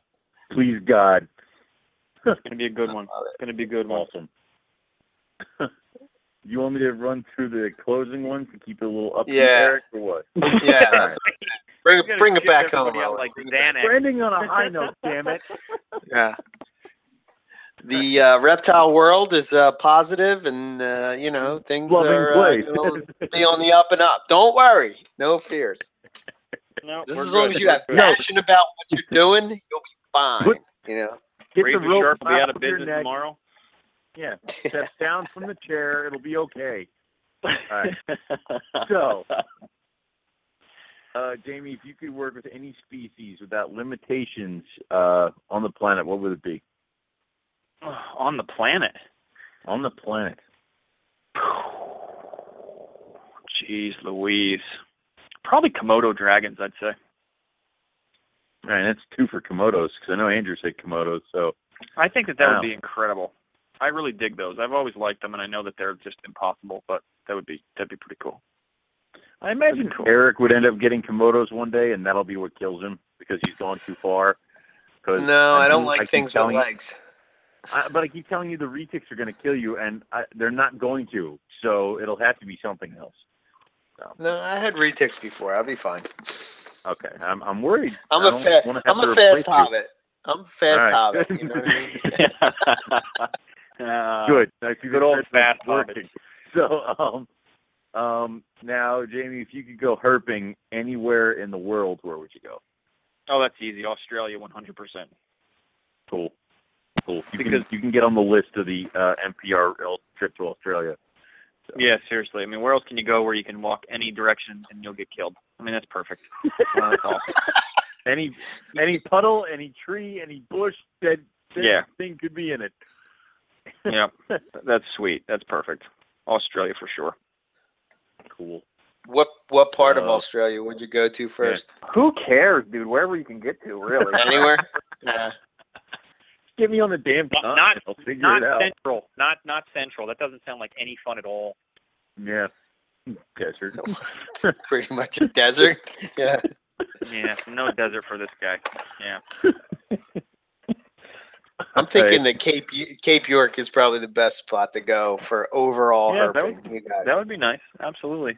I wouldn't even mind checking out like New Caledonia Islands and even the Solomon Islands. I think that'd be pretty cool. I mean, as long as I could dodge spears and whatnot, I think it'd be cool. I do have a background in martial arts, so I probably could dodge maybe like the first one.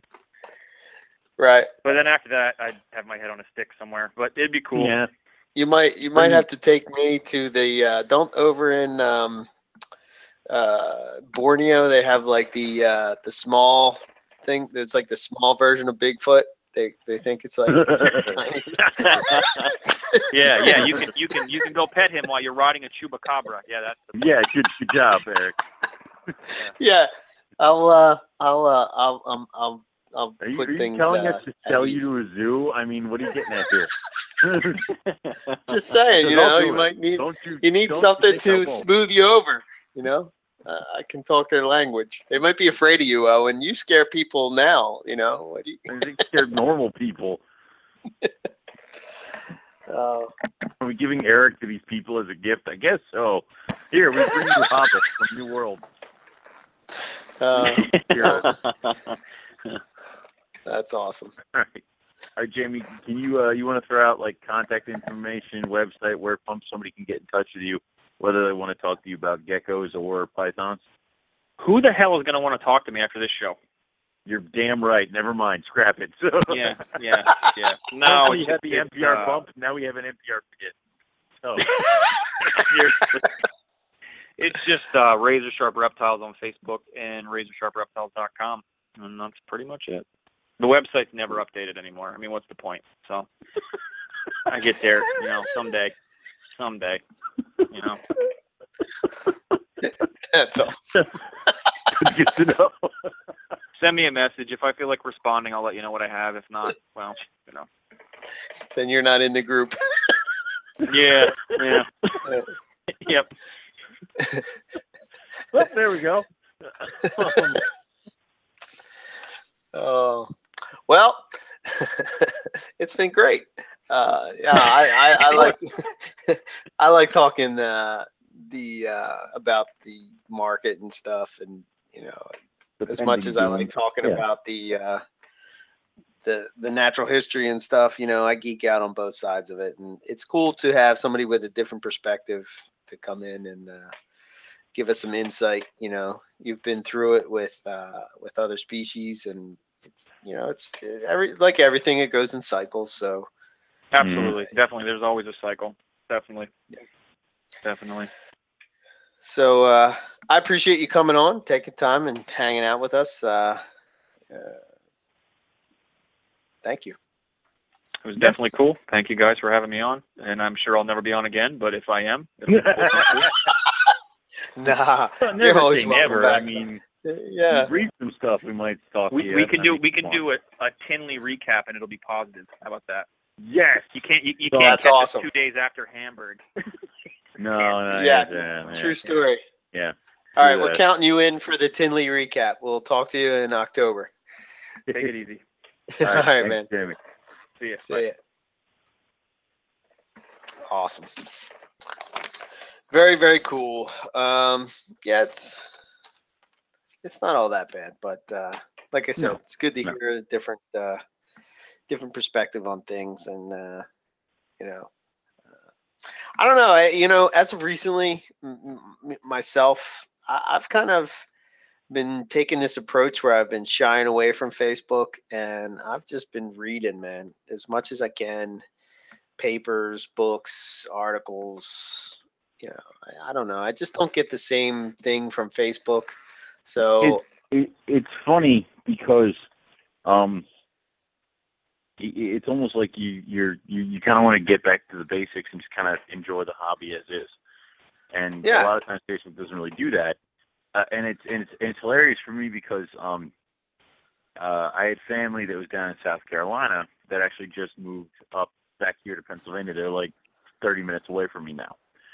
And my cousin is actually a sophomore at Penn State for biology, and he was kind of tempted to do the marine biology thing, but he and I have been talking, and now he's like he's been digging on the snakes for about a couple of years now, but he's never really had like a connection.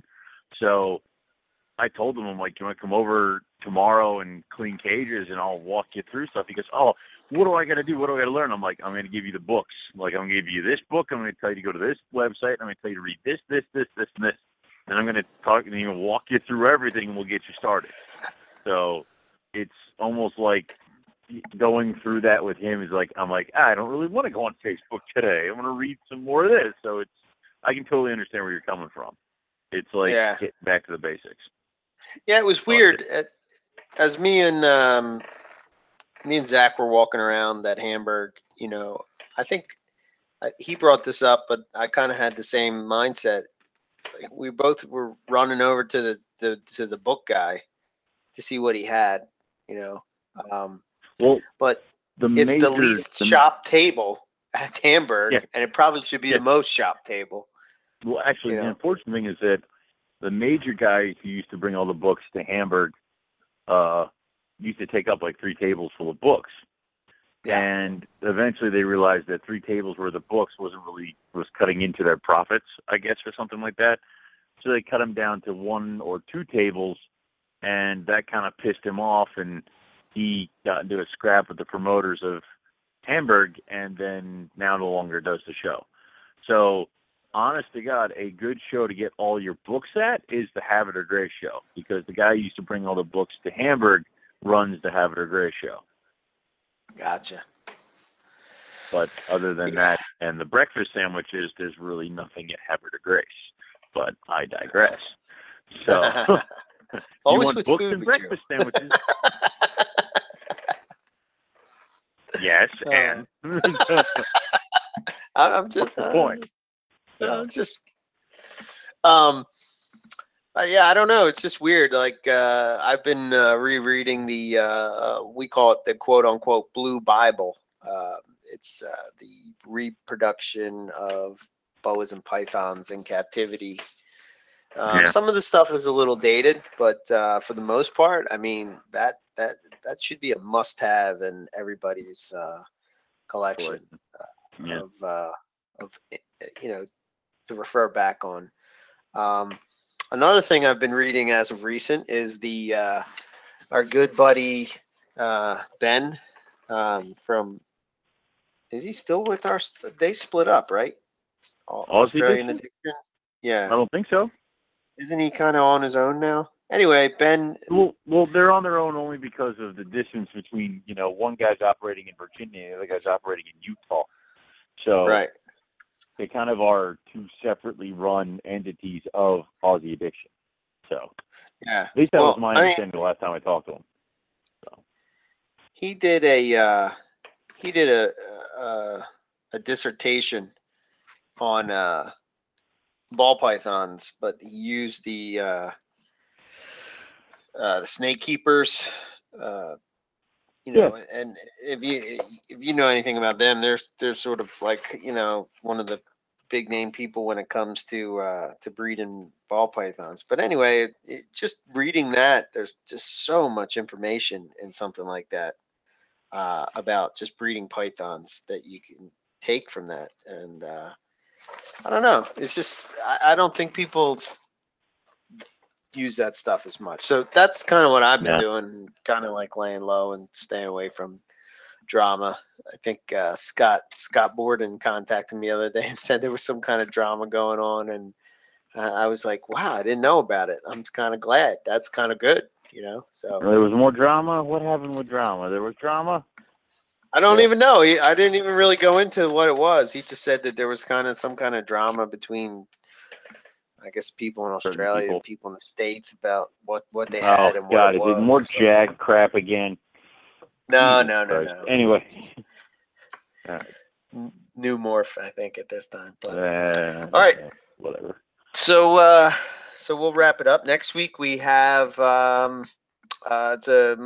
it's probably going to be a special time, simply because Mr. Paul Harris from UK Pythons, dare I say the godfather of carpet pythons, pretty much in the world. I'm going to have to bring out my cigar for this episode, and because not only do we have Paul Harris, but we also have Nick Mutton. Jeez. So this would be the show you would not want to miss, because I'm pretty sure we're going to be talking all Morelia. So yeah, this is going to be a carpet python extravaganza. You know, these guys. Also, too, you know, Paul's really kind of a, as crazy as it sounds, he's kind of a guy that's kind of into. He's more of a purist at heart, than he is, you know, just crossing things and all that kind of stuff. And it's kind of crazy that you would think that, but you know, he has blackheads and children's and all kinds of spotteds and pygmies and all that kind of stuff. So roughies. So I mean, there's tons of stuff that we can talk to those two guys about. Basically, Australian pythons with a focus on carpets. It's going to be the topic. So, I mean, if you have any questions, if you would like to know something from those guys, feel free to send to us. Email it. You can, info@MoreliaPythonRadio.com, and we'll get that, and we'll ask your question on the air. No problem. Let's see. We'll run down our list and get the heck out. So don't forget this Friday, the Southwest Carpet Fest. It's from 8 o'clock. Starts at 8 o'clock to 1 a.m. is Prehistoric Pets. So if you want to find out more info, you can go over to their Facebook group page, Southwest Carpet Fest. Terrell from Designer Exotics is the guy that's running it. So be sure to get in contact with him if you're thinking about heading out. I mean, if you're out on the West Coast and you want to get together and talk carpets or talk, you don't even have to talk carpets, really. I mean, you can talk whatever you want to talk. But if you want to geek out with fellow reptile people and have a good time, it's just the way to do it, man. So definitely, if you're on the West Coast, it's definitely something you should check out. And plus, too, if you fly in on a Friday, you got the whole weekend to do whatever you want to do. And, you know, so that's kind of why they did it that way. As far as us, the radio show, Morelia Python Radio, you can check out our website, MoreliaPythonRadio.com. If you have any questions or comments, you can send it to info@MoreliaPythonRadio. You can follow us on Facebook. You can follow us on Twitter as well at Morelia Python Radio. I'm sorry, Morelia Python. What else do we have as far as that goes? I don't have my list in front of me. Yeah, you obviously don't have the form in front of you. Yeah. And you sound like you're washing dishes, so it's screwing me up. I'm not. I dropped something. I'm picking on a baby, and I dropped it. That was my fault. Oh, very good. All right, I'm back on track. Don't worry, I'm back on track. Yeah, okay. Go quickly.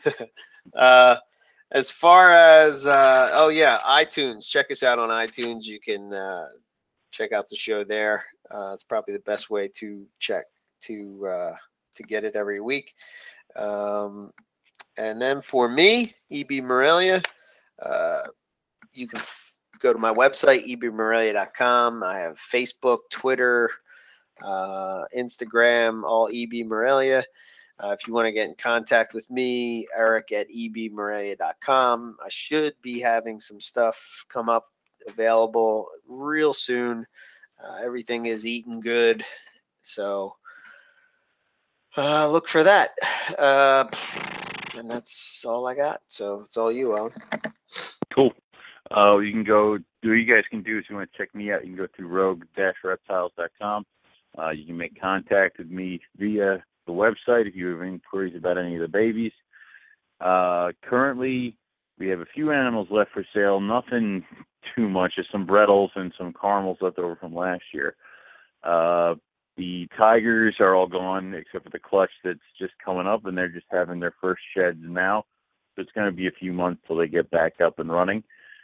We did get our table back for the August Hamburg show. So for right now, that's the only show we have coming up, but we will be there. If you have something you want us to bring, just let us know and we'll bring it by. Also, you can go and find Rogue Reptiles on Facebook.com. Just look up Rogue Reptiles on Facebook and give us a like. And there's some little latest stuff going on over there.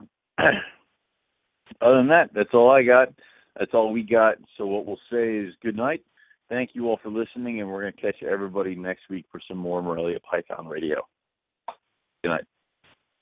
Hey, Chad Brown here. You may remember me as a linebacker in the NFL or as a reptile breeder and the owner of Pro Exotics. I've been herping since I was a boy, and I've dedicated my life to advancing the industry and educating the community about the importance of reptiles.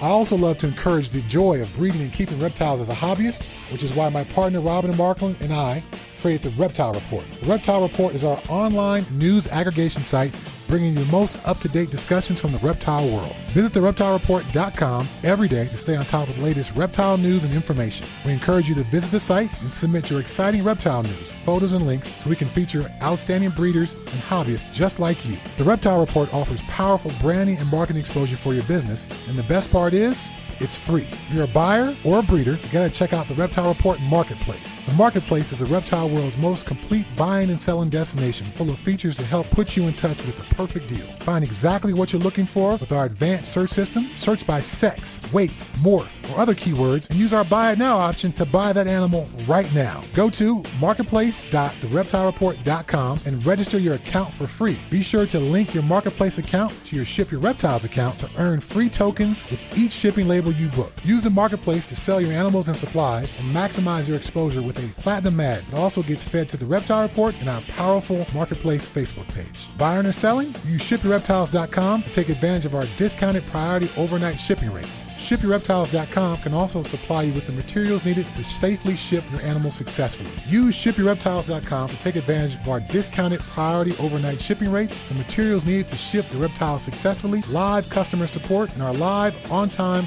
arrival insurance program. We got you covered. Visit thereptilereport.com to learn or share about the animals. Click on the link to the Marketplace, find that perfect pet or breeder, then visit shipreptiles.com to ship that animal anywhere in the United States. We are your one-stop shop for everything reptile related.